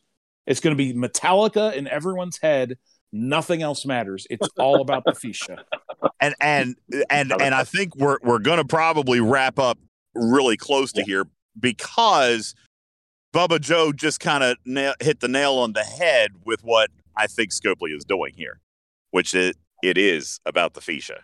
You know, like it it was always supposed to be about Latinum, and they let it go unchecked for so long that now we expect that Latinum Rush is about how much gas we can get. You know what I'm saying? And I, I think that that has become an established mechanic. We've used these words before. It's been used so long, Bubba Joe, that now players are are seemingly resistant to the fact that this was always supposed to be a Latinum event. Now, I think this I think that's going to have a bleed on effect though. If they do that, if they make it all about the Feesha, which is okay, I don't care. But if they do that, then they're obviously going to affect their bottom line because who cares about upgrading a Nova now? So Bubba had mentioned this to me. Other players have, in fact, mentioned it to me. Bubba Bubba witnessed a great conversation, a great conversation with a player. I don't know if I should mention his name or, or should I? Is it okay, Bubba? I don't know. If I wouldn't just in, Okay, because you fair enough. Yeah, and, and it was it was a private conversation in a private channel, so fair enough. I had a great conversation with this guy, and he brought up the same exact point. Um, and and so obviously, as Gregor and Bubba feel, this may affect what people spend on these ships. This one, I'm not there, so I can't speak to it, Gregor. All right. But surely that's not the only reason you have the ship. You just said you're trying to get to 500 million raw. Like you're trying to build a bank that will will allows what did you say perpetual laziness or or you're just trying you're trying to to do this because you need these materials. So there is still a secondary bet. I remember But, but I, I can Um, do that. I can do that without going above tier one or two. You know what I'm saying? And does the ship not this- get faster? not per, uh, Mm. not appreciably. So the difference in speed between a tier one and say a tier four Nova is what? I, I've I've been letting mine sit at tier two, and I've already got hundreds of millions of G5. So, what's the who? Why would I take it to tier five or tier six or tier seven? You know what I'm saying? Like, there's no. The Well, I would imagine I would imagine that it's for protected. I would imagine that it's for warp range. Bubba Joe, you you're quoted on this show mm-hmm. saying, "I want a mine where no one can get to me." Right? So Yep. would you not have done would you not have done that anyway? Like you you don't have to worry about protected cargo. You mine where no one can get to you so you can have millions of raw at any given time without interference. I just feel like there's got to be other benefits to the Nova other than freaking Latinum Rush. You know, and and like we talked about with uh, this event, I believe it was last month. And maybe I might be misquoting, but I think it might have been DJ Gurr who said who said that they nerfed ship XP. Well, no, you still have the utility of that material. You still have the the, the utility of the Nova. You've got the utility of the ship, but the the mechanics or the scoring metrics of the event have changed. It hasn't changed the value of the ship unless, as Rex has said in the chat, unless the Nova, uh, like Latinum Rush, was the only reason you constructed the Nova. And I, I just have to feel like if Latinum Rush was never a thing, you guys still would have built the Nova because you want the warp range, you want the capacity, you want to, Bubba, you want to be out of reach of everybody else. I can't imagine that that Latinum Rush was the reason people built Novas. But on the other hand, who am I to judge? I'm not there. I don't know. Hell, maybe I'll get up there and I'll want to build five Novas. I don't know. Is is that a reason? Latinum Rush is that the reason? I, So- I won't lie. When Latinum Rush came out, it definitely with the payouts updated, it became valuable.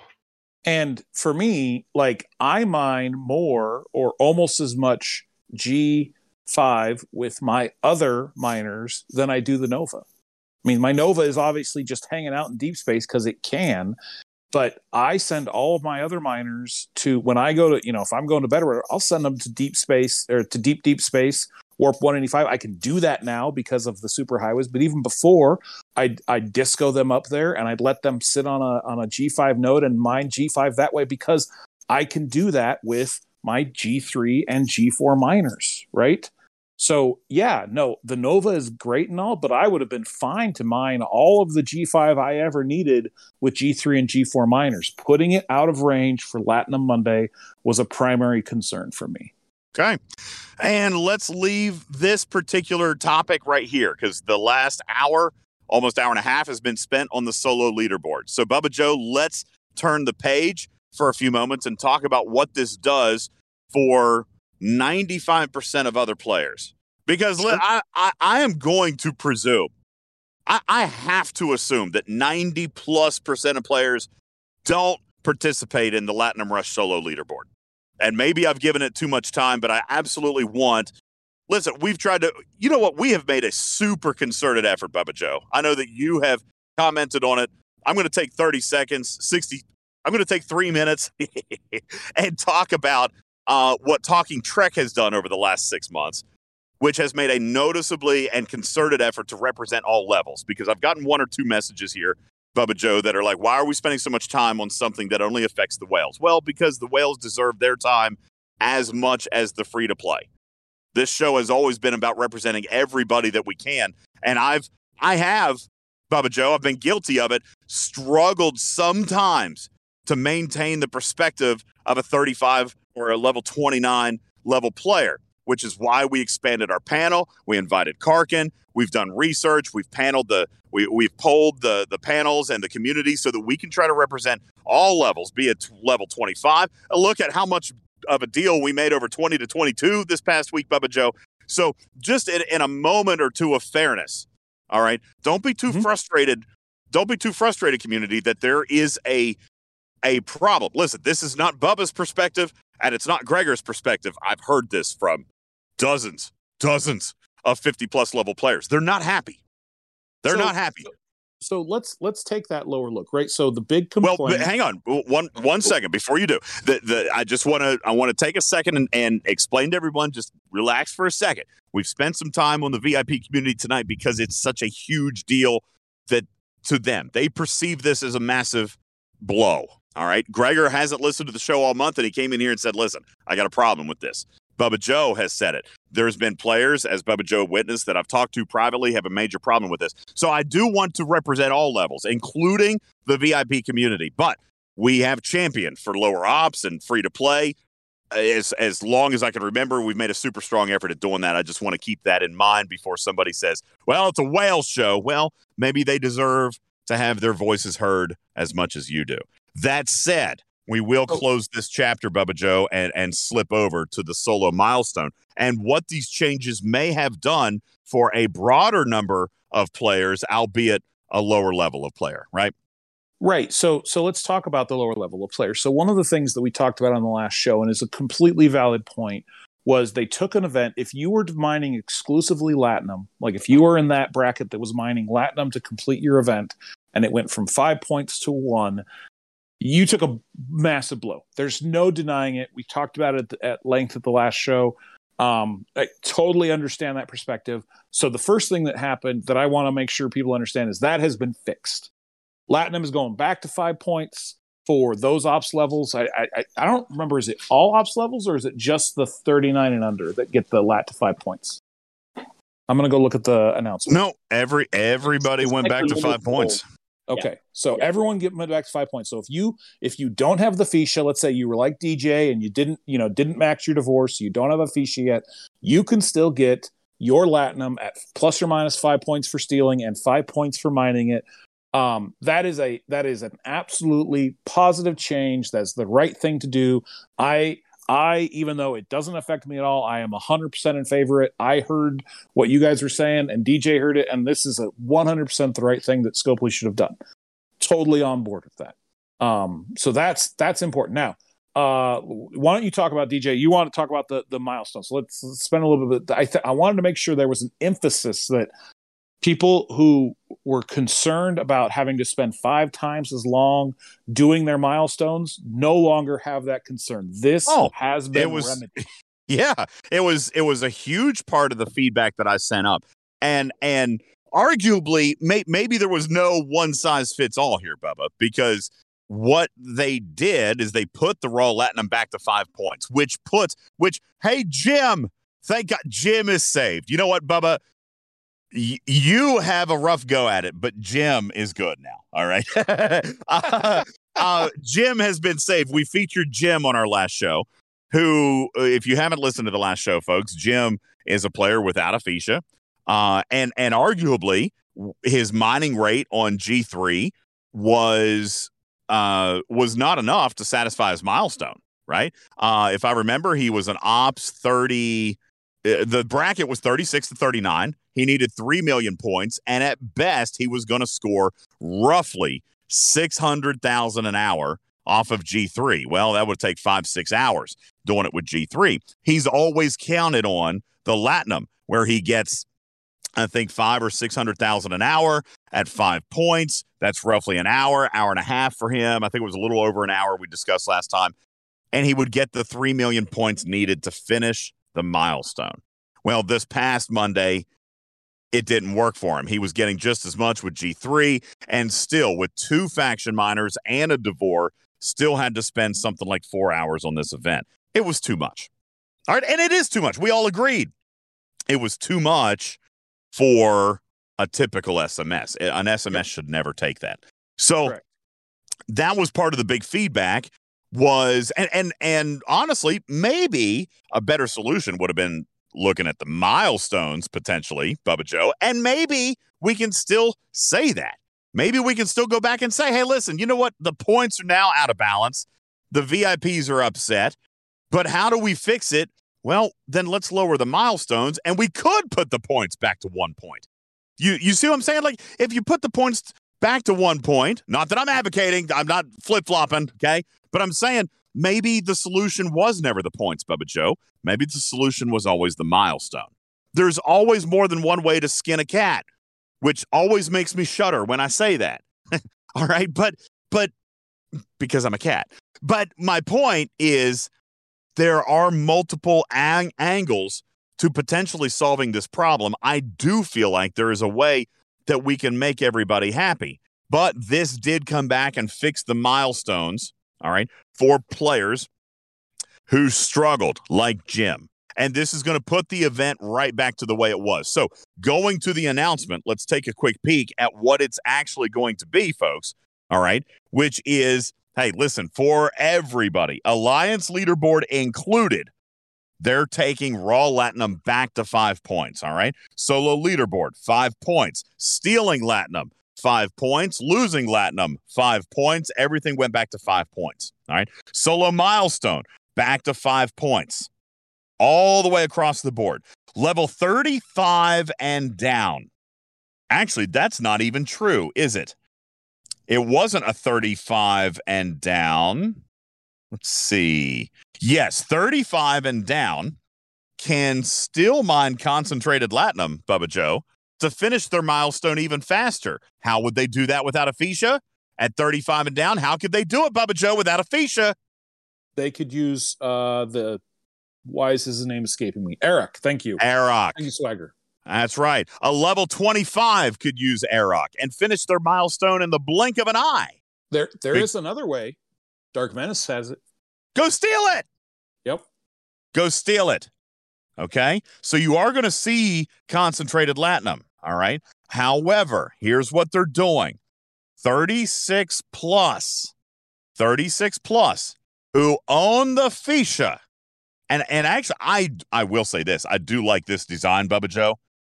It this particular piece of the mechanic, level 36 plus, are going to get a special milestone. It ain't going to be the same as the 35 and down milestone. It's going to be amplified. And we've been told, Bubba Joe, it's going to be amplified significantly. Now, I don't know how much significantly means. Probably not by 100,000 or 300,000 points. I'm thinking millions. All right. But again, they're back to encouraging the use of the Feesha, right? They're encouraging the use of their new ship. All right. And if you go out and and want to do it quickly, you're going to have to do it with this new ship at 50 points. But Bubba Joe, they are adopting something that they have not introduced in a while, uh, other than Grush. And it is a long term, transparent, fully free to play grinder's path towards another maxed tier five epic officer, Bubba Joe. All right. I am a big fan of that. Can you guys hear me? I feel like I just dipped out. We got you. Oh, okay. What about now? You still got me now? Yep. Okay, good.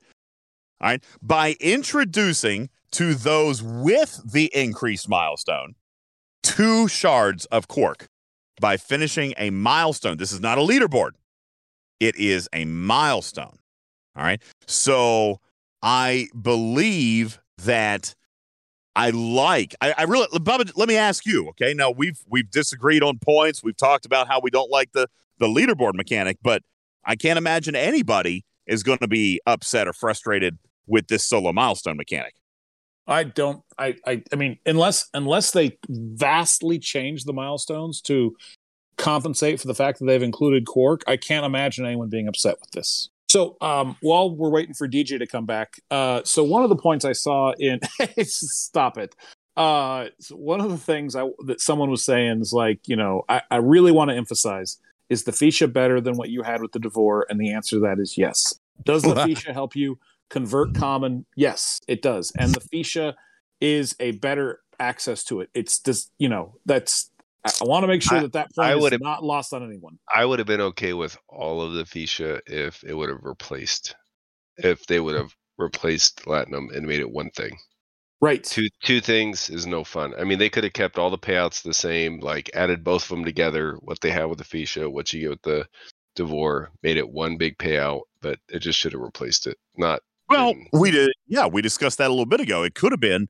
It could have been like the Franklin, where doing one activity satisfies both new and old, right? And you could have done that by taking away the D'Vor refinery and just adding those payouts to the Frank uh, to the uh, Feesha refinery.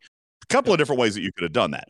Um, but what I was saying when I might have gotten cut off, I don't know if you guys heard or not, and I don't know, Bubba Joe, if significantly change or vastly change. I don't know what the numbers are on these milestones, but as long as they are reasonable, even if it takes a little bit more time, all right, maybe not five hours, but you know, maybe more than an hour, if that milestone, or maybe they're just encouraging the use of the new ship. All right. If I have to go out, let, let's let's look at a tier one Feesha, everybody. Now with the new mechanic, tier one Feesha is going to be what? It's, I think it's 117,000 an hour, right? Yes, Everybody- that sounds right. Tier one Feesha, 117,000 an hour. Can somebody tell me what that is in terms of points at 50 points per lat? 113,000 times 50. That's what, Um, roughly 700,000 million. an hour? Oh, is it? Is it that much? 50 times 115 that uh 50, Hundred- 50 times 100,000 is 5 million. 15 so if it's one if it's 110,000 it's yeah, 5 million points an hour. Okay. So, uh, yep, Chad is saying about five and a half, 5.6 million. So let's talk about what would we expect, Bubba Joe? What would we expect Well- as players if there are now two Quark shards added for an increased milestone? If one hour with the Feesha gets us 500 or 5.6 million points, then what do we expect for two Quark shards given freely? An epic officer who's arguably as valuable, if not more valuable, than the Tribble, who's Okay. one of the most highly sought after mining officers in the game. What do we Before- expect? Before I answer that, I need some help. What is an hour of a max tier D'Vor get you points per hour? Because it's been like I literally had not taken the D'Vor out of the garage for well over a year, maybe two. What is the maximum maximum points for uh, D'Vor for one hour? Well, Suliban will get you 1.2 to 1.4, depending. But Suliban, I have argued, is not a good system to use So you want to say because there's only. I I think I would go. I think I'd drop that back to like 800 or 900,000. 800, roughly. Eight hundred thousand. 750, I think, or something. Okay. Seven. So so this this is going to be difficult to scale, right? So if I said you needed to do um an extra hour, if you needed to do two hours, whereas before you had to do one to get these extra shards, you had to do two hours. So you instead of doing eight hundred thousand, you had to do one point six million, and you try to scale in the Feesha to that. What happens? You're done in ten minutes. Well, let's but let's look at the requirement of the event. If you do not own a Feesha, you will not get the new milestone. Right, the right. Quark shards so- are for Feesha only. So Oh, okay. I'm sorry. I'm sorry. You're right. It's for Feesha yeah, only. so so you so players who are mining raw latinum will not have an opportunity at Quark shards. Okay, that will not happen. So so you can almost Bubba Joe, you can almost eliminate that piece of it for this for this math because D'Vor miners aren't going to get there. So- All right. so if you that- have the event, if you have the event for the Quark shards, then you own a Feesha. It will not be available if you do not own the Feesha. Well, what about a player like you that wasn't gifted it from Scopely? What do you mean? A player like me? Well, they're Yeah. not going to have the cork shards until they grind out the Feesha. I thought it was based on ops, not whether you have the Feesha or not. No, no. And that was the miscommunication. Uh, that that is the misconception from that announcement. Let's go back to the announcement. Okay. Uh, let me find it here. Here we go. All right. For owners of the Feesha specifically, we're increasing milestones to adjust for the concentrated Latinum points and adding two Quark shards to the final milestone of this event. Now, in the next sentence, and this is why players got confused, in the next sentence it says, lastly, material rewards for players 36 plus will be back uh, increased back to previous levels because this past week, as Ripper pointed out, and a lot of you guys noticed, the number of materials actually dropped. Okay, which I don't think was intended. Okay, so they th- those are two different announcements, if you will, Bubba Joe, mashed into one announcement. You had the the materials that were addressed for uh, players who actually legitimately got less in this solo milestone as compared. And you can see that on stfc.space. If you look at two Mondays ago versus this past Monday, the number of G3 and G4 materials paid out for Ops 36 plus were lower. Okay. And so, don't, so, know, don't know all, why. So all we're talking about is a fee. So I think that if we say, you know, we we the community think that one hour of mining should be acceptable for completing the milestone. I think adding two shards of an epic officer, I and no, people may not like this. I think that it should probably is going to be double that, right? If it was that it was one hour of mining before, I think saying that it's going to be two hours of whatever that rate you can get reasonable rate at your level. I mean, they're not going to expect a uh, a, uh, an ops 36 to have a tier four Feesha, right? It, I think they got to you know figure out what that scale looks like. Um, but yeah, I think that that's a that's a I think that's a reasonable ask is say going from one hour to complete a milestone to two hours to get those epic shards. I mean, we're talking about epic shards that they are giving you for free. A long term path, no leaderboard, no spend required except for arguably the Feesha. That's not a spend required ship. But again, now, as we have seen in the past, they're dangling an extra carrot to get people to adopt this mechanic people who said, listen, let's go back to the people who said, I'm going to wait on tier nine. I've got a tier eight now. Hell, I might have two tier eights, but I'm going to wait to get my tier nine because of the lat payout. Maybe this now edges that player over to says, okay, well, might have to go ahead and pull the trigger now because now I can actually start making progress on Quark. And no, egg fast. I mean, if you rely on two shards a week, that's eight shards a month. And what, in like 78 months, you'll have a tier three quark. All right. That's not obviously how it's going to play out long term, but it, this is very reminiscent of Khan and Storm Sunday. All right. Yep. Now, Khan obviously pays more, faster, but he's also a much older officer, although this mechanic has been this way for a very long time. However, all right, this now provides an additional incentive for players to adopt the Feesha sooner. Maybe some players will spend, Maybe they still grind it out. That's completely fine, but it will be available for Feesha owners. No, so, so the question in the chat will the non Feesha owners still have an event? They will, but it'll be on the older milestones, all right, the lower milestones, and there won't be Quark shards in it. So there is going to be a targeting thing here. Bubba Joe, if just like right. the just like the Vidar, right? We see the targeting issues with the Vidar. If you have the Vidar, you get the Borg event. If you don't have the Vidar, you get a sub event. This is going to be very similar to that. You're going to have the traditional mining Monday event. If you don't have the the Feesha, if you have the Feesha, you're going to get this amped up version that now has Quark shards.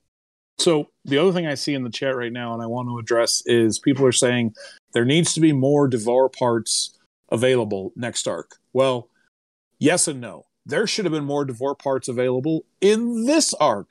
So that if you were like DJ or someone else and you were like, oh, I need an extra 40,000 D'Vor parts, is there any way I can rush this through so I can get to my Feesha this month? That absolutely should have happened this month. It should absolutely happen next month. I have no idea if it's going to, but you are 100% correct there needs to be something for people to be able to get their D'Vor over the finish line and be able to absolutely be able to get to this Feesha, right? That if they're really going to push the Feesha, and it sounds like they want players to do it, there absolutely has to be an increased path to allow players to achieve that. While I agree with that 100%, and I do, I know why they didn't this month. And and not Scopely told me why they didn't. This is just common sense. Okay? There's still a monetization model here. We talked about this early in the month. Just like they didn't tell us last month when we had an event store that had unlimited D'Vor parts in it. There, So- there's been unlimited D'Vor parts in every event store ever. Just players like myself didn't choose to prioritize their loot for that. So I'm going to ask you a question that I don't have the answer to because I had max tier D'Vors. Okay. DJ, if you wanted to spend cash money on getting D'Vor parts this month, did you have the opportunity to do so? I did not. So clearly, it's not about making money. Well, they wanted to make money on the new ship, is what I'm referring to. They just wanted to sell the blueprints to the new ship. But Uh, they could have easily because sold because D'Vor parts as a way to get to the new ship. Then they still get the scrap, you know, the timer on that, which is the mechanic they really want. And they could have, you know, I mean, if it was really about money, that's what they would have done, right? They would have put D'Vor parts in the store and said, "Here, here's your pass to your Possibly. D'Vor." Possibly, but if you were going to spend, if you were going to spend, it still would have made sense to buy the Feesha as comparing to getting rid of a high tier D'Vor. Okay, so it because sounds like if if somebody if because there was a partial BPs pack too.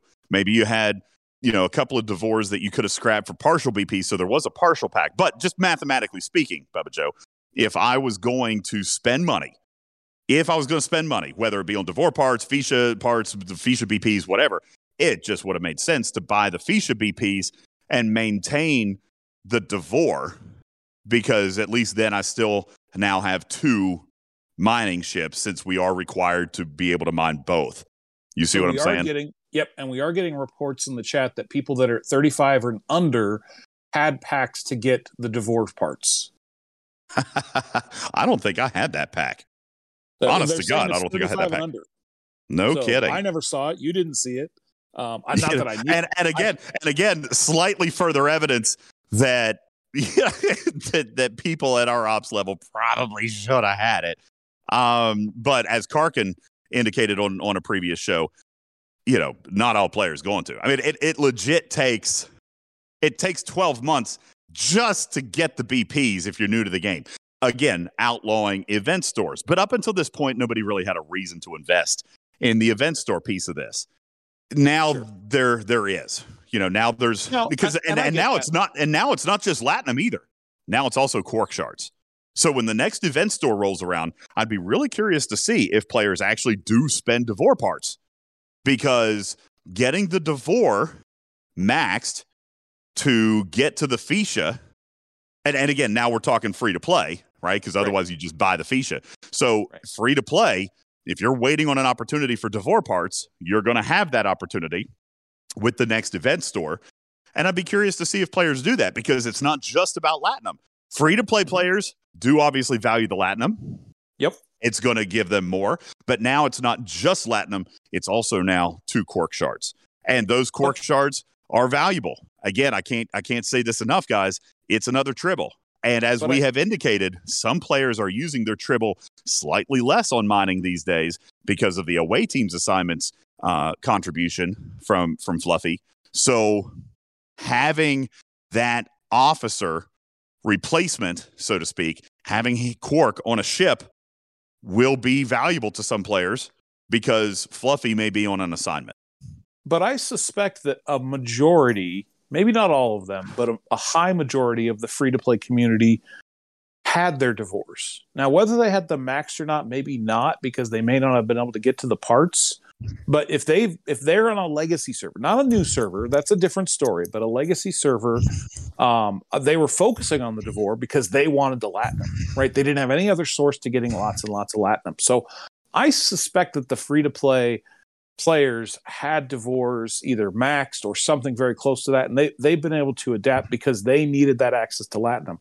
It's players like you or me, if I didn't care about mining so much, or I just am a completionist and have to have everything. Um, you know that you know gave up on their D'Vors, right? Because I said I don't need to go any faster; it doesn't matter anymore.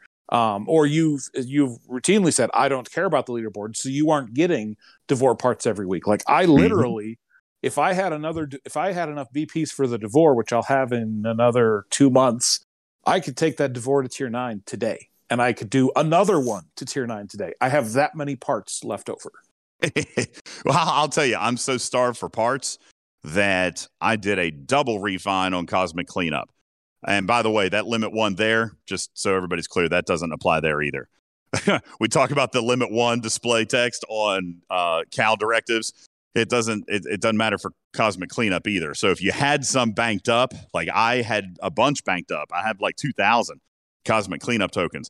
If you claim that right at the beginning of the event, there's a cooldown timer. You can actually get it again. As a matter of fact, if I time it just right, uh, you can get three. just in case a, anybody, in case anybody's curious, uh, you a, can get the Cosmic Cleanup bundle three times during a Cosmic Cleanup event store. Just FYI. Go ahead, Gregor. kind of a side question, Bubba. Are you or DJ? Are you aware if they know about the issue with the battleship in the multiphasic store with the G5 battleship parts? Is uh, it too much? Okay. Okay. I'm Just not. Curious. I'm not. Uh, but uh, good. Glad that they are. What's the issue there? Too little, too few, or too many? Too the few, wrong right? materials. Oh, yeah. Speaking of multiphasics, let me uh, throw this out there very quickly. Um, I actually observed something kind of interesting the other day, Bubba. We've always related those extra packs to 10%, right? You, you 15, 1500 multiphasics gets you 10% of what's in a pack. Mm-hmm. Some servers went through an inflation this month. Um, and I was looking at those and I realized that I was no longer getting 10%. Uh, so I raised it up and I said, hey, listen, you know, I feel like there's an issue with the new multiphasic bundles. And actually, they countered this. They actually had, had taken care of this ahead of time. You're actually getting the inflation in the number of multiphasic credits now, Bubba Joe, uh, because instead of rewriting all the packs and all the multiphasic bundles, they just rewrote the packs, which actually makes sense. They increased the number of multiphasics and left the multiphasic bundles alone. So even though they might visibly look like they're less than the 10%, you're actually now getting more multiphasics per pack. So it actually still mathematically balances pretty close. I think it might be off by like a quarter percent or something like that, but it's still roughly close.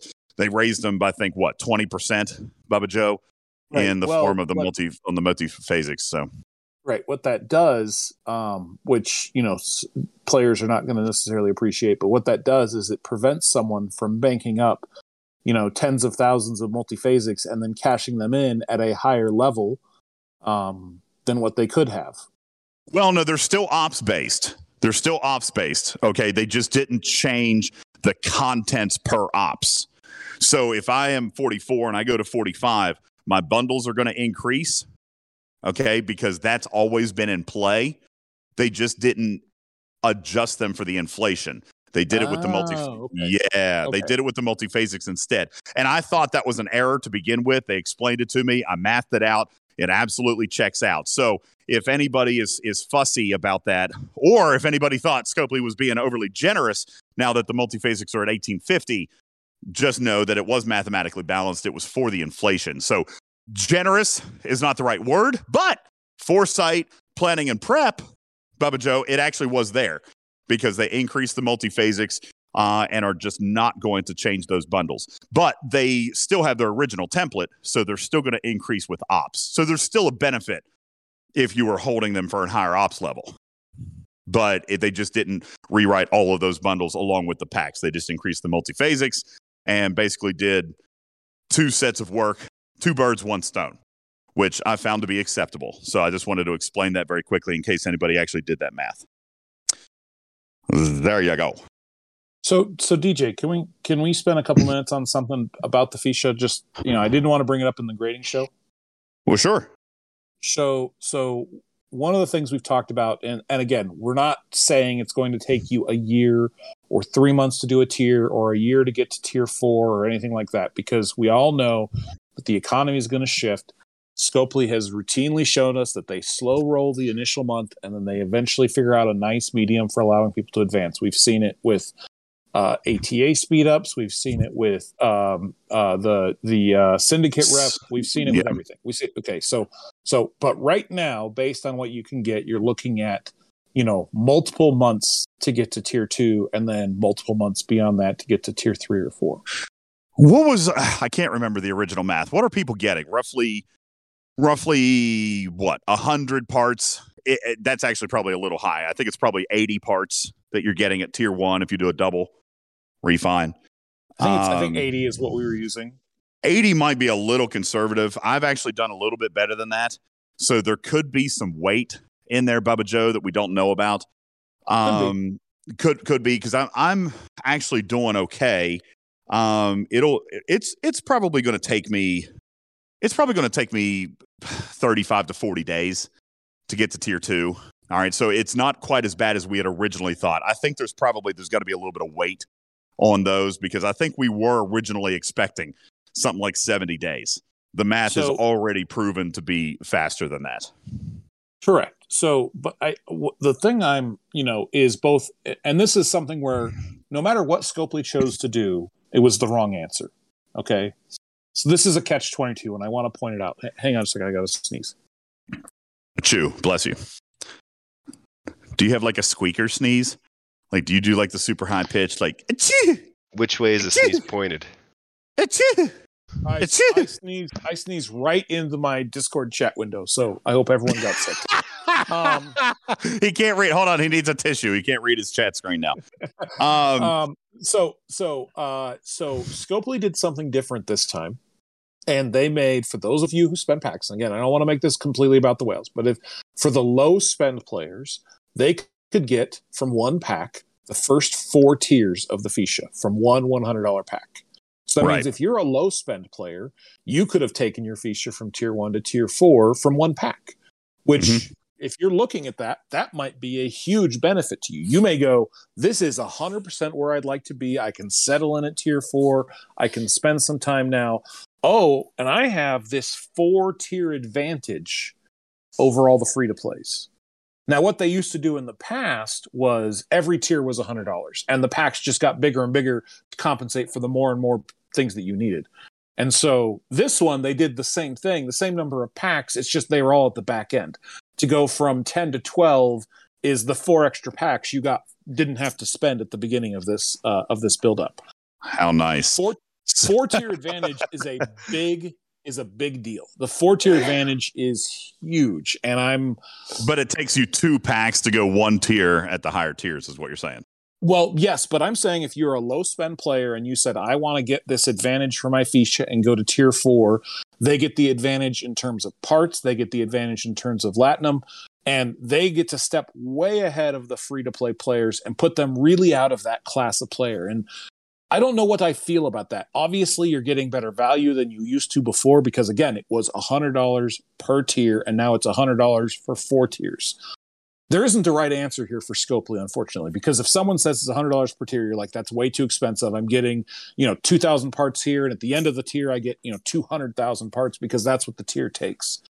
But it puts players that are low spend way, way, way far ahead than the free to play, and I think that that's that's where there probably needs to more balance. The the, the spenders are going to spend whatever they're comfortable spending on a new feature, whether it be a ship, whether it be research, whether it be primes the, the, the spenders are going to spend what they're comfortable to spend regardless okay i'm concerned about the the gap that's going to be established with this uh between the free to play and the low spend players and this four tier gap that just really puts the low spend players way out in front and i'm concerned about that and it'll be interesting to see what happens as this goes on but that's i think something that's worth monitoring and worth watching It, it could be, but again, you know, this comes back to do I have what it takes to bite off a solo leaderboard? Because that's really the only ramification you're talking about here. I mean, yeah, there's going to be a time issue here, but it's the solo leaderboard has always been about who's got the fastest ships, who's got the higher ships. So uh, again, we're talking a solo leaderboard mechanic that I think most players can recognize whether or not they're going to be competitive or not. Um, the the fact that we're already seeing better uh, progression in the early levels of the Feesha compared to what we originally projected is probably a good sign. That means there's a slight edge in the RNG there in that refinery. So that's good. And, and it takes 3,500 parts to get to tier two. If players are getting an average of 100 a day, then that's 35 days for tier two. Um, I believe it's 5,500 parts or 5,000 parts to then get to tier three. And per our chart, you know, let's say an average of 65. What's 5,000 divided by 65? That's but 60 some, 70 days. So another two months to get to the next tier. And admittedly, it is very slow. It's super slow. But, you know, again, as Bubba pointed out, we've always seen a tepid approach to progression when it first comes out. And let's not pretend we're probably not going to see opportunities at this, uh, at these parts in event stores or potentially even in future runs of a Dabo mechanic if they if they keep that, which I think was wildly successful this month. Um, so, you know, there's always stuff that they could do there. And heck, you could see assignments that produce more of these parts as well. So there's a lot of different ways that they sure. can that they can sure. implement these parts and i expect that they will the point i was trying to make was that i there used there i don't think there was as much of a gap between the free to play and the low spend players in terms of competing in similar events they were able to compete at a fairly similar level whether it be a leaderboard an alliance milestone, something like that. Mm. And I hmm. think that this particular pack allowing them to get so far in front a low spend player versus a free to play player.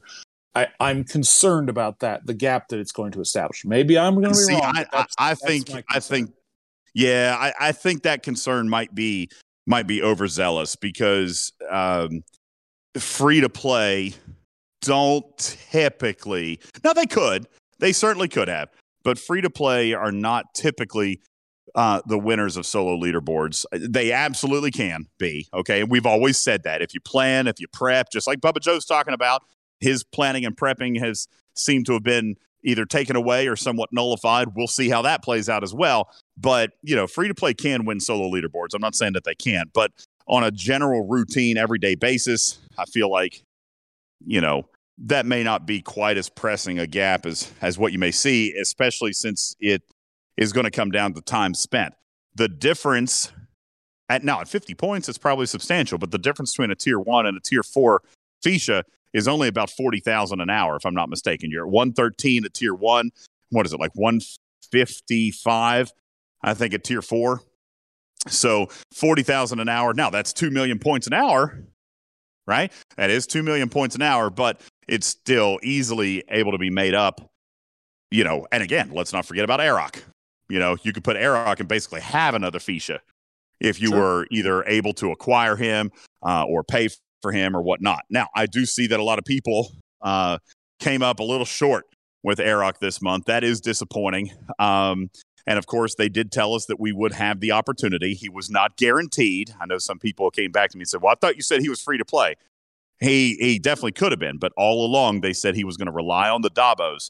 Um, they never guaranteed a free to play unlock of him. As a matter of fact, uh, not even Fess was guaranteed free to play. He was guaranteed with the twenty dollar battle pass. So uh, as was Quark with the hundred dollar battle pass or participation in the solo leaderboard. Aroc was always about the Dabo tables, and some players did it. Some players did do it.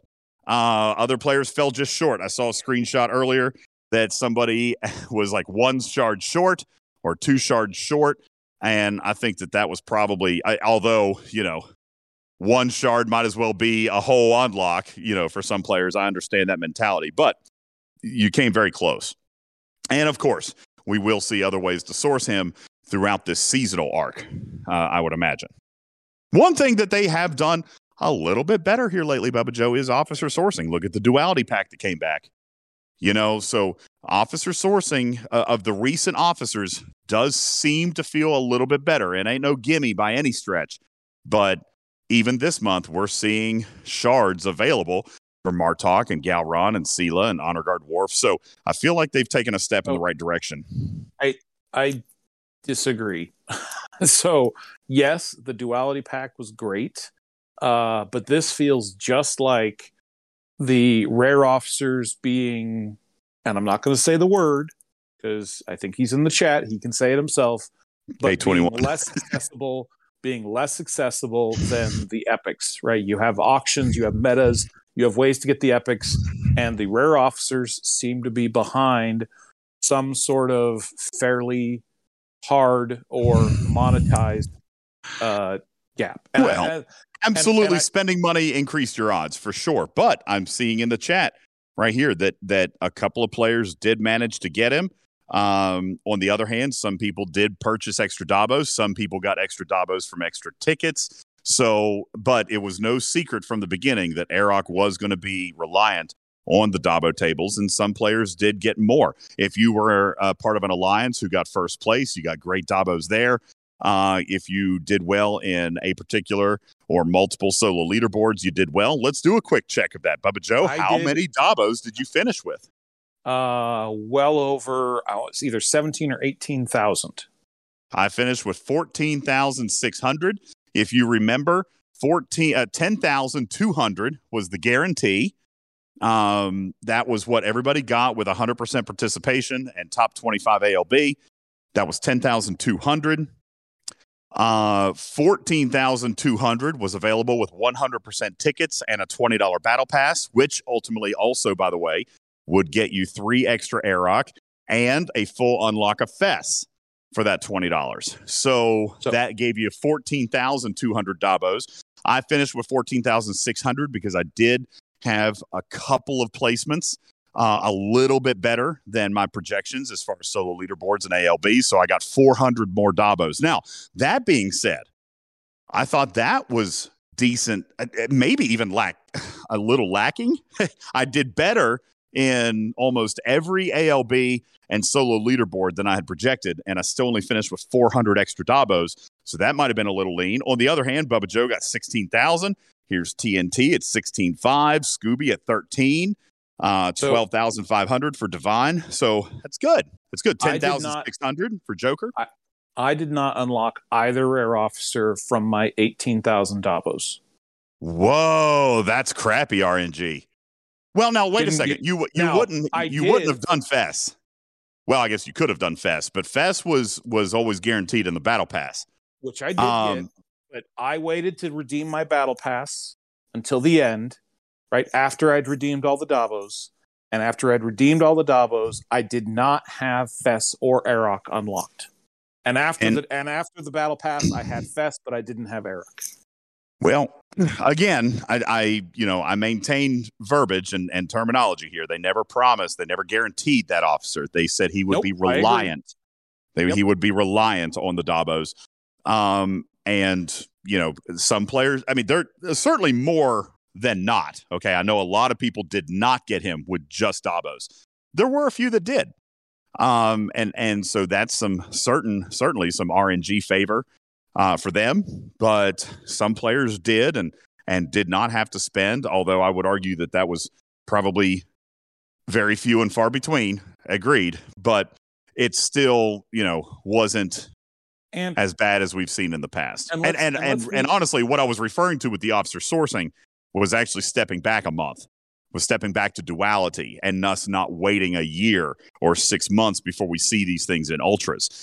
We presumably have at least one more arc, at least one more arc of rules of acquisition, and I would imagine that that we should hopefully, I mean, fingers crossed. I don't know, but I would imagine that we will continue to see some sourcing towards this month's Ferengi officers. Now, now this could just be I, I would have to go back and, and look at stfc.space, but it felt like throughout all throughout duality that the rare officers were more available. Now maybe I'm wrong. Maybe it just they were better and so I was focused on them and I, I spent money and so I got them. Maybe that's all it was. But it felt like that the rare officers had significantly better sourcing in duality than we did in this first month of Ferengi. Well, now remember when we referred to Bael and Beitor, um, which was the last arc, I believe.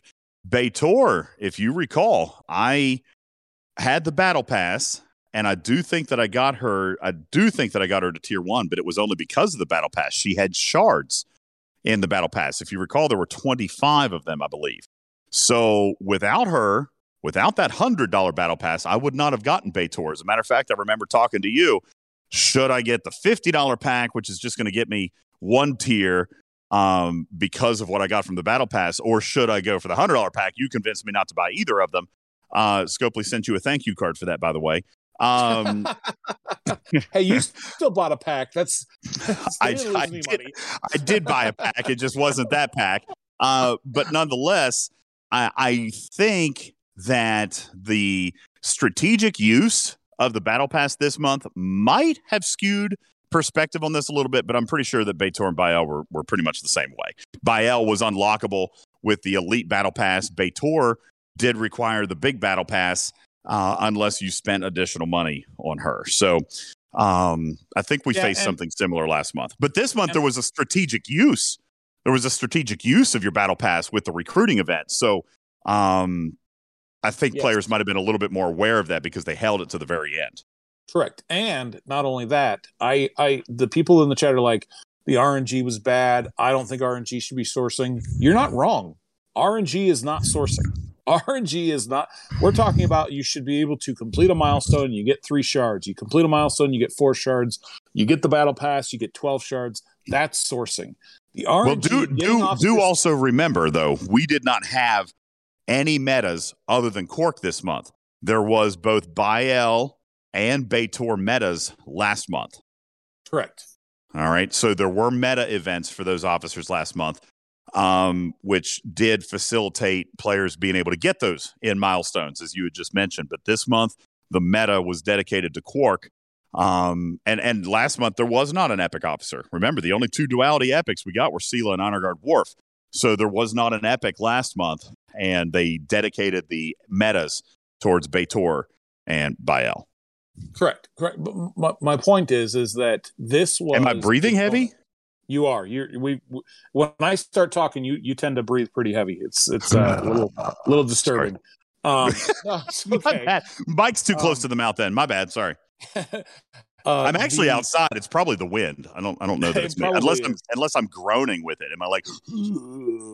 Well, I, I am taking my cues. I'm wondering if I if I need to you know stop or something. Um, no, the point is that I don't believe that this was their intended sourcing for these officers. I think it was a bonus. Um, I think it was just something that you know was going to get you some shards of the officers. Um, but I think that's it. Um, I, I don't see it as a um, as the as their permanent sourcing for officers. I don't think that officers, if they're going to say they're being sourced, can be through an RNG. I think there's just too much chance and too much randomness at that. I don't disagree with you fundamentally. And besides other arcs, we've often waited until the event store for most people to get the unlocks anyway. Well, Correct. that's true. Event stores of, usually usually yep. cap that off. Yep. Yeah. So, so seems so pretty normal people, to me anyway lots of people are talking about the dry dock. Um, I, I, I sincerely doubt DJ has any new information on that than he had at the beginning of the month, as far as when it's going to be available, or I, if. Well, as far as free to play, no. Obviously, I don't have that information. However, people are asking if the pack is going to disappear at the conclusion of this timer. The answer is yes. Uh, and they have indicated that this pack will cycle in and out. So it's not gone forever, but it will not be always available either. So if you are experiencing a little bit of FOMO and you've been toying with the idea of getting this pack, just know that at the end of this arc, it will not be made available again until a time of their choosing. So that is the only additional information that I have, Bubba Joe, is that the pack will not be like a prime where it's always there. It will come and go. So be aware of that. That feels terrible. I again, from a marketing perspective, I understand what they're doing. They're trying to spur their sales now. They're trying to get people to buy it now. By it not maybe being available. And listen, we know Scopely sourcing is is unpredictable at best. So could it be back next month? Could it be back six months from now? We don't know and that's what they're banking on you making a decision on. Even last month i had a lot of players saying listen do we know when the amalgam is going to be available free to play? The answer is no. We expect it to be soon. We've demanded it even. It hasn't happened yet. I don't know what their plan is. Heck even the plan that they had originally given us that it would be soon may have changed by now because we still haven't seen it. I still continue to ask for it. I still keep my fingers crossed for it to present at any given time but players who did pay for it last month have already now gotten two full months, Bubba Joe, of use that a free to play would not have. And that's what that's what drives their sales is FOMO. I mean, really, when so you look at that pack it, is going to disappear in what 13 hours? that pack disappears in gonna- 13 hours. And when it Are you comes back, have this out by then? Probably not. That's up to Steven's Aaron, but I'm going to guess probably not. So, a perk for the studio audience. And if you're listening in podcast form, the pack may or may not already be gone. And if that's the case, then it will be back, but we do not know when. There you go. All right. Do we have any other questions or anything that I can answer very quickly? Because I've been home. I haven't gone inside because the family is sleeping. So I'm outside in a t shirt and it's cold. Um, so if anybody has any, that's why I, you probably hear, you think I'm breathing. It's probably just the wind. It's cold and I live on top of a mountain. So I'll probably get ready to wrap up. If anybody has any other questions or anything that I may be able to answer for you, then I would be happy to do so. Swagger says, What happens to the event? If you build the Feesha after reset, will you get the D'Vor event and the Feesha event? I actually, God, it's a good question. I, th- I think the answer would probably be yes. Just the way that that targeting works. But I don't know. I certainly wouldn't bank on it, Swagger. But we have seen things like that happen in the past.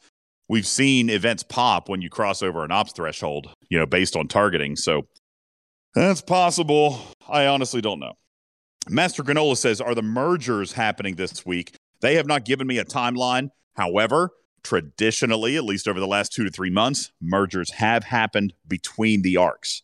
So that's possible as well. Let's see. Dragon Keeper says, Will the Dabo table be in the next arc? I do not know.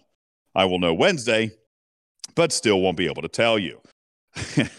uh, Nudist says, Free to play path on the amalgam. Nope. Asked and answered 60 seconds ago. No updates there. Vam says, Salvage parts. Remember salvage parts. What was the salvage thing, Bubba Joe?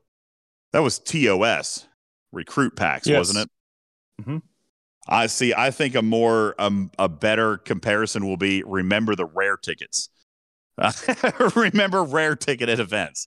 That was something that people bought into and didn't didn't even get to use. So there is that. Tabby Moses says the real question is: Are you wearing pants? The show has gone well, so I'm guessing no. Actually, I am because I was in the car. That would have been weird. Uh, Oglevy says, so the pack will go, but this will stay. He's showing a picture of an empty dock slot there. Yes, that's correct. It will stay. Um, any hints yet? Nope. Technically, we're still, Still in the, arc. arc. That's right. I always love this show. I love teasing you guys. No hints today. We're still 13 hours in the arc. Let's see. Going through the chat, seeing if I've missed any questions. Bubba Joe, is there anything that you see that we could? Uh, Answer? There's a, there's a couple of like free to play second researcher and second builder. Like, I- no new information. yeah. Although I will say I wrote a very good proposal this week. I did share it with Bubba Joe. There's nothing secret or private about it. I wrote a proposal this week as we are approaching as so because I think on the show you guys told me we're on the one year anniversary of Second Builder. Yep. Well, that's the that's the tie up. That's that's where I feel premium content at at most should wrap up. So I wrote a very nice, interesting proposal. We'll see if they go with it. On the other hand, territory primes are well over one year and have not yet made it. So I don't know what's going to happen with that or if they'll consider my proposal. But I did write a good one. I wrote a very good one. Don't you think, Bubba Joe? I Nah, agree. you didn't, you, oh, really? I thought I thought you didn't like it very much. I, I, I, I don't have a problem with. I, there are lots of ways that they could source the seconds, and I would be in favor of them. So no, I was in favor of yours. I think there wrote- are others, but I think it's very good. I wrote I wrote a very engaging one. I think it would be really cool. I think it would be narratively fun, and I hope that they consider it. But I don't know if they will or not. Uh, let's see. Going through mission video says Jazzmeister. I didn't do it again this month. If I did it, I'd have to do it from stfc.space. I've just I know you guys like it. I've just lost so much interest. They're not, the the missions they just weren't good They just haven't been good for a couple of months since we had the ones with the progenitors. That was the TNG mission line. That was those were some good missions, man. Those were a fun story. All right. I did not get that out of duality. I mean, it was okay. It wasn't riveting. It wasn't shocking. It wasn't edge of your seat reading. I feel like TNG was You good, except for, except well, for the oh, on. vacation month. Except for the vacation month. You you weren't shocked by what happened during duality? What should I have been shocked at? Oh, that Raj died? Right. Like I didn't see that coming at all. The way they played him up at the beginning, and it was like the whole point. Like, I, I mean, I'm not saying the story was great, but that I did not see coming. Well, I didn't see it coming either. But I mean, three months worth of story, and there was one shocking slide. Yeah, you know what I'm saying? Like the ones with TNG had multiple twists, multiple shocks, multiple jaw dropping moments with the progenitors. I thought that eh. was a great story. I And didn't feel it with duality. Yeah, then they went to the beach. It I didn't like feel it was ramping up to something epic, and then they went to the beach, and we're like, "Aren't you?" Never mind. I didn't I didn't I didn't feel it with duality and I certainly didn't feel it this month. I mean, Quark being Quark, all you did is you go out and you ripped some people off and then you had to pay other people off because shocking, Quark didn't bring his checkbook. I mean, it is just, you know, I thought it was really boring. So, I mean, there was kind of a double cross, but that always happens with the Ferengi. It, it wasn't anything shocking. It was almost written on the wall. Bubba Joe. And and further, it was like from the very beginning. It was like in the in the second mission. Oh, he ripped me off. Well, let's go chase him, you know, and we had to do Right. that for a while. So uh yeah, I wasn't feeling it. I, I will say this, if I was criticizing this month's story, and sorry if you guys haven't read it. If you haven't read it, it's available at stfc.space. Shout out Rip. Uh, you guys can go check out the storyline if you want to read it. Uh, I will say this interesting that we got an officer for a character who died in the first month. You know, isn't Aroc dead? Didn't he die? He died. We blew up a ship. He's gone. So now we have a forever card for a dead officer, which is not unheard of in this game. It's just not normal. So And he could have an escape pod. He could have beamed out. He could be. There's any- another dead officer. Um, the green guy who gives experience in the Outlaw. I can't remember his name. His captain ability is crit. Goon? Goon is Goon's dead? Is Goon dead? Okay, Goon's I forgot about dead. Goon. Forgot about Goon. How could you forget about Goon? I guess you could argue and say Tasha Yar's dead too, but she didn't die in our mission. She's only dead in canon, but she didn't die in our mission story. So there's that. Mudd One is dead. So there is another question in Mm. the chat that Did Mud that- One die? Okay. about when can we cloak and summon with the new dock? well, should have already been able to do that. They are aware they're working on it, but uh, that was not intended. That was not a hamper of Dry Dock G. It just doesn't work. Uh, they are aware of that. They're working on it. What an odd thing not to work with the new dock. Yeah, it's kind of I think it's just the cloaking, isn't it? Because I can I can still summon with my disco and Yeah, yeah, yeah. You can summon. Summoning works. As a matter of fact, that's been my dedicated disco doc. All right, so summoning works. same. It's just it's just cloaking does not work in that Cloaking. slot. Yeah. Lorca didn't die in our story. I mean, he's dead in canon, but he's not dead in our story. I don't think. Did he die in our story? I didn't think so. I don't, I don't think he think so. died in our story. No, there's only a handful. Now, yes, in in canon, he's dead, but he's not dead in our story. Uh, is the Exocomp factory locked at 40? Yes, it is, and will remain that way until arguably they launch your, uh, launch Exocomps 2.0. But it does cap at level 40. So even for 40 plus level players, Exo level 40 is as high as you can go. Oddly reminiscent of ACC 39 that was stuck there for so many years. Uh, Exocomp 40 is stuck there for the time being. We shall see. Hopefully they'll source it better than they sourced the rare tactical cores. Dude, those are a pain point, right? Man, I uh, I I just now. How long have I been? So I went to 41 in June. May. Uh, June. May. June, Yep. June. Although I don't think that the did, when did the rare tactical course come out? It was actually after June, wasn't it? When did the G4 Armada chest launch? No, that was before June, was it? I don't remember. Whatever, however long it's been out, I have only just now gotten the rare tactical cores to take it to level 41. I did have enough to take it to 40. I, I've earned that.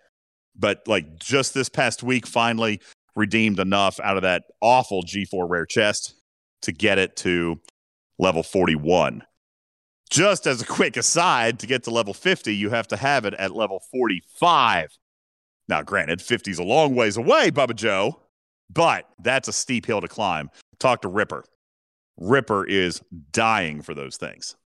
So that's bad. Need a better source to get materials for the Exocomp factory. The servos? Uh, now I have played I have played Exos completely free to play. And I have mine at 40. And and actually for a few weeks, Bubba Joe, I stopped doing the four star refines because I was saving all my chips for the five star premium bundle. And then a lot of people talked me out of that. And they were like, you never know when you're going to need those servos again. And it is true. If you look, STFC.space does have the cost of those servos. So the costs are built into the game already. And it's tens of thousands.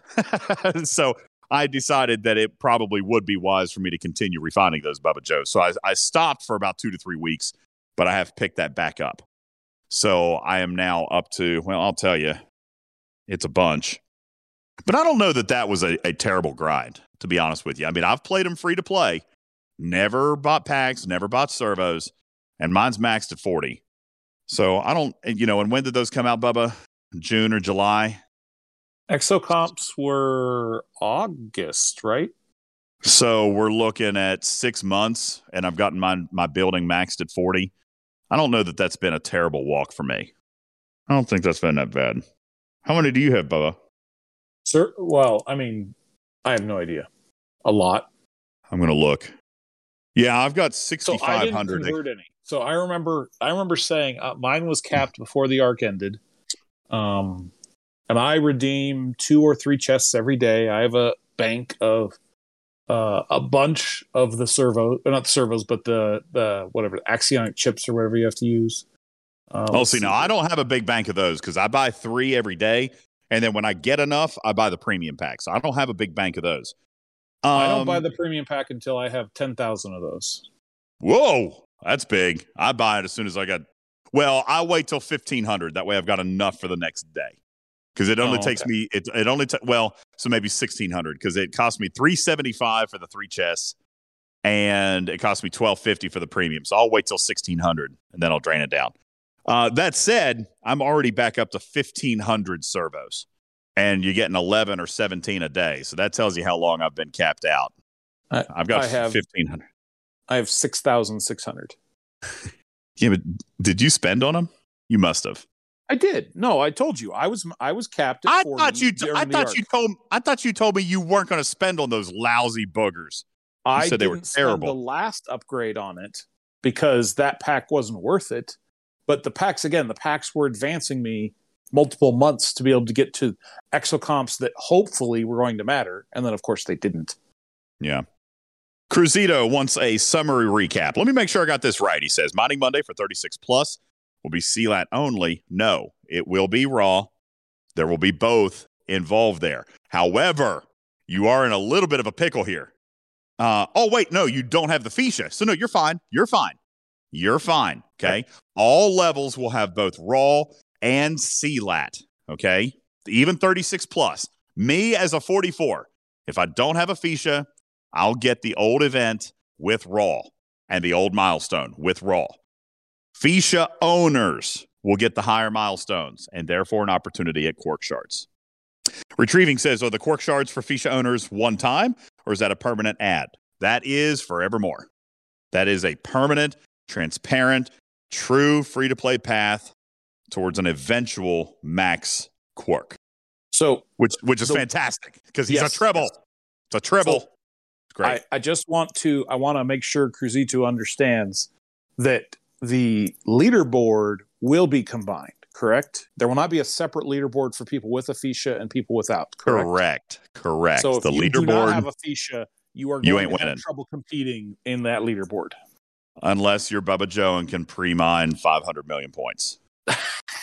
and even Three- then, and even then, it may prove to be a challenge eventually. Right now, you got the warp locks. You know, so people can really only have one really good Feesha if they spent Mhm. money on it. Right. Which is why I've I've told Bubba mathematically, I think he's still probably okay. It's still going to require something like what 14 or 16 hours of active mining with the Feesha to overcome your preload. So I think he's still probably going to be fine. I think he's being a little bit dramatic, but he is right. When those warp locks come out, and they will eventually come out, and when players build multiple tier 12 Feeshas, and players will build multiple tier 12 Feeshas, when that happens, preloading will no longer exist for that event. That is that is probably true. Divine says, Will we get two solo milestones if we have the Feesha? No, I don't expect that. I believe it to be a substitute event. The only reason I was saying earlier that you could get the second one is if you cross over mid event. Like if you're in the event and build the Feesha during the event, it's possible that you get the second one to pop.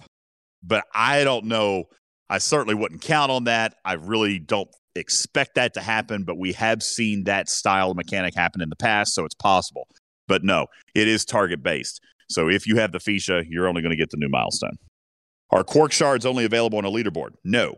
Solo milestone, as just answered. Why don't they put Tetrions in a chest? I won the top prize of 181 and was already maxed. So if I don't have a use, then the reward is lost. No, it's not. It just keeps banking up. It just keeps adding up. But you will lose your daily refines.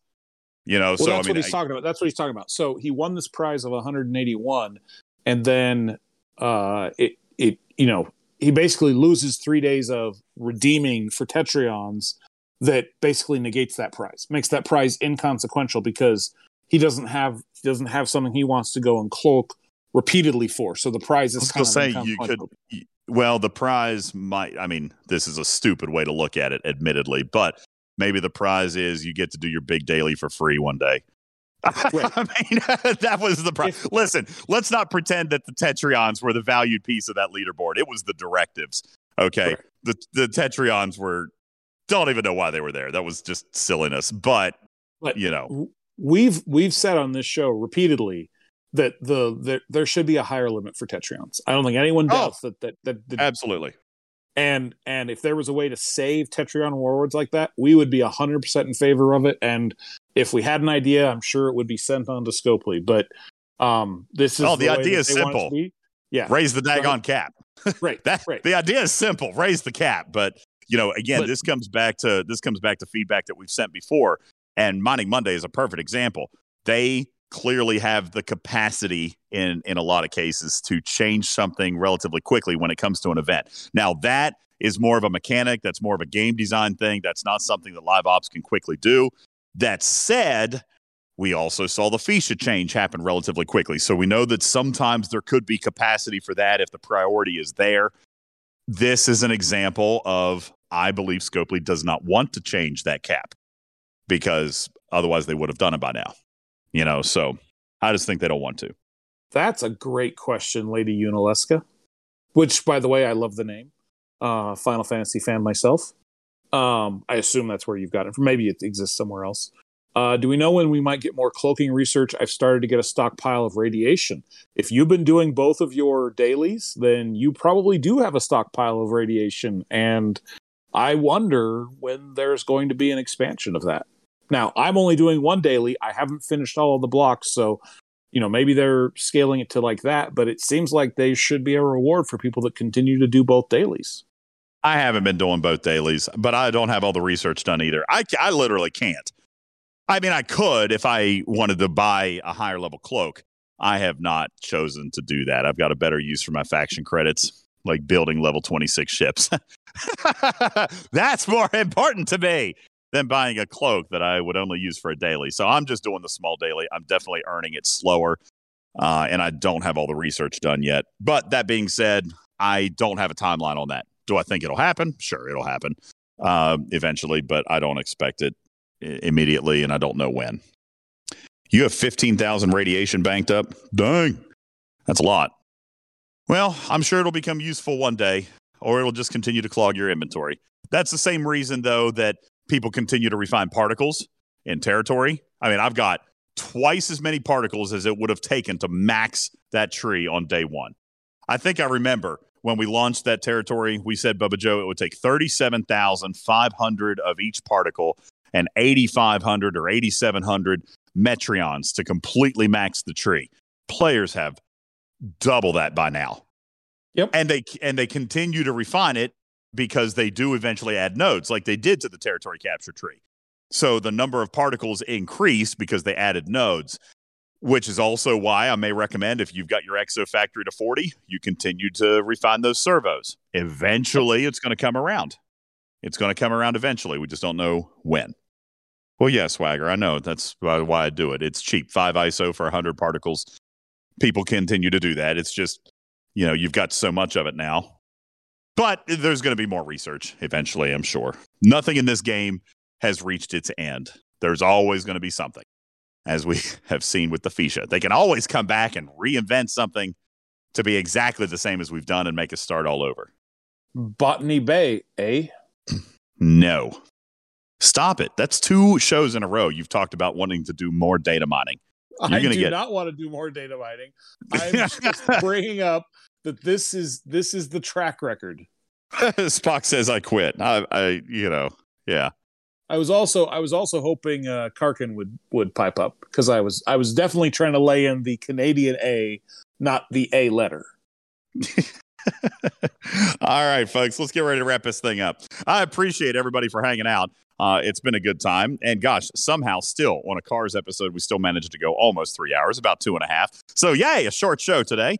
Uh, but I'm freezing my kitty paws off. So, we're going to go ahead and wrap right here. My name is Ultimate DJs. I want to thank all of the studio audience for participating in a Talking with Cars with DJs episode here tonight as I was traveling and on the road. Thank you to my panelists tonight. Gregor, I think, has probably dipped out, but thank you so much for making an appearance tonight. It was actually very insightful to hear a completely unfettered and unbiased opinion, Bubba Joe. We've been talking about it all month. I was curious to see how he looked at it from a busy player. Uh, one thing that I will point out that while we were doing that segment and I didn't give proper uh, attention to this comment, there were more than a couple players, Bubba Joe, who enjoyed the lighter load, who said, I don't have a whole lot of time. I don't have five hours a day to play in this game. So there were a handful of players that did appreciate the the slightly lighter load of events this month. Could probably uh, could potentially be part of a balancing act for Scopely. You know, a heavy arc followed by something somewhat lighter, uh, and maybe just metrics on completion.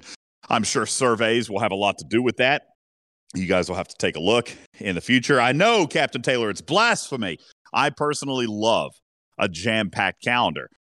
And I maintain that a jam packed calendar gives you the right to choose what you want to focus on based on the time that you have available. But Gregor's perspective uh, is that of a guy who spends 20, 30 minutes a day in the game. And there were other players that did share his perspective. So it is interesting how we see players from all walks of life here, Bubba Joe.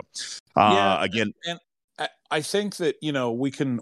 I'm sure we will talk about the event calendar when we do the grading show and have a discussion there. But it wasn't just that the you know we made you made the observation early on that the event calendar looked light, but the events themselves, the way they organized them, there were lots of flaws there too. So I mean, yes, the lighter calendar might be good, but there was definitely room for improvement on some of the event structure and and how they put some of these events together. I, I really think that there needs to be a closer look at, at that. So we'll talk about Agreed. Uh, do the grading yeah, show. absolutely. Some of the events, while designed to be simple, still had flaws. So we can uh, talk more about that on Wednesday. In the meantime, thank you, of course, as always, Bubba Joe, partner and friend and co-host here. Uh, appreciate you being here on the stage. My name is Ultimate DJs. Want to invite you guys to visit our website at TalkingTrekSTFC.com. That is TalkingTrekSTFC.com, where you can find links to our YouTube channel. Find yourself some merchandise. I should be sporting my Talking Trek hoodie right now. It's freezing out here, all right? And you guys can have a hoodie to keep you nice and warm as well. As a matter of fact, I do believe Snake Eyes was working on some new merchandise. I don't know if it's launched yet, Bubba Joe, but there is, in fact, a t shirt uh, being implemented, whether or not it's uh, live now or not. I spent 10,000 Dabos and all I got was this lousy t shirt. That is coming uh, into the store. Or I, I think I played the Dabo table 10,000 times and all I got was this lousy t shirt. I don't know. We'll see. Uh, there's something in there. And then he made fun of me with another one. There was a, I'll give you a quick funny story as we get ready to wrap up. Uh, a meeting that I had this past week with the content creators and uh, certain members of Live Ops. And I have never been known for brevity, Bubba Joe. I tend to over explain. I tend to be a little bit wordy. It's how I can host a three hour talk show. I know, shocking, right? You guys have no clue what it, what I'm talking about when I say I can be a little bit wordy. So Snake Eyes, Snake Eyes made a shirt that says "Never use one word when ten will do," and he's got my pretty little furry face on that shirt right there. Because yeah, I believe in more words. The more words, the better. Uh, so that T-shirt is up. Oh, it must be live. Steven Zarin has launched an image of it. There it is. Never use one word when 10 will do. So a couple of new product lines in our merchandise store. Please check that out at talkingtrekstfc.com while you're there. Consider joining our gold patron program. Obviously, uh, not in front of the PC tonight, so can't read those members' names, but really do appreciate our gold patrons who contribute to the show at a level of $5 or more per month. You guys are awesome. Thank you so much for keeping us on the air. As we wrap up tonight, Bubba Joe, I say to you, good night, my friend, and to you, the community.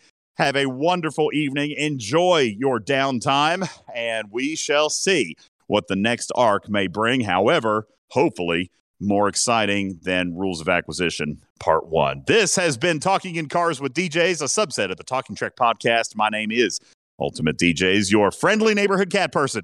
Sam Meow for now. Love you, made it. We'll catch you on the next one. Good night, guys. See ya. Bye. Meow. Hmm. Achoo.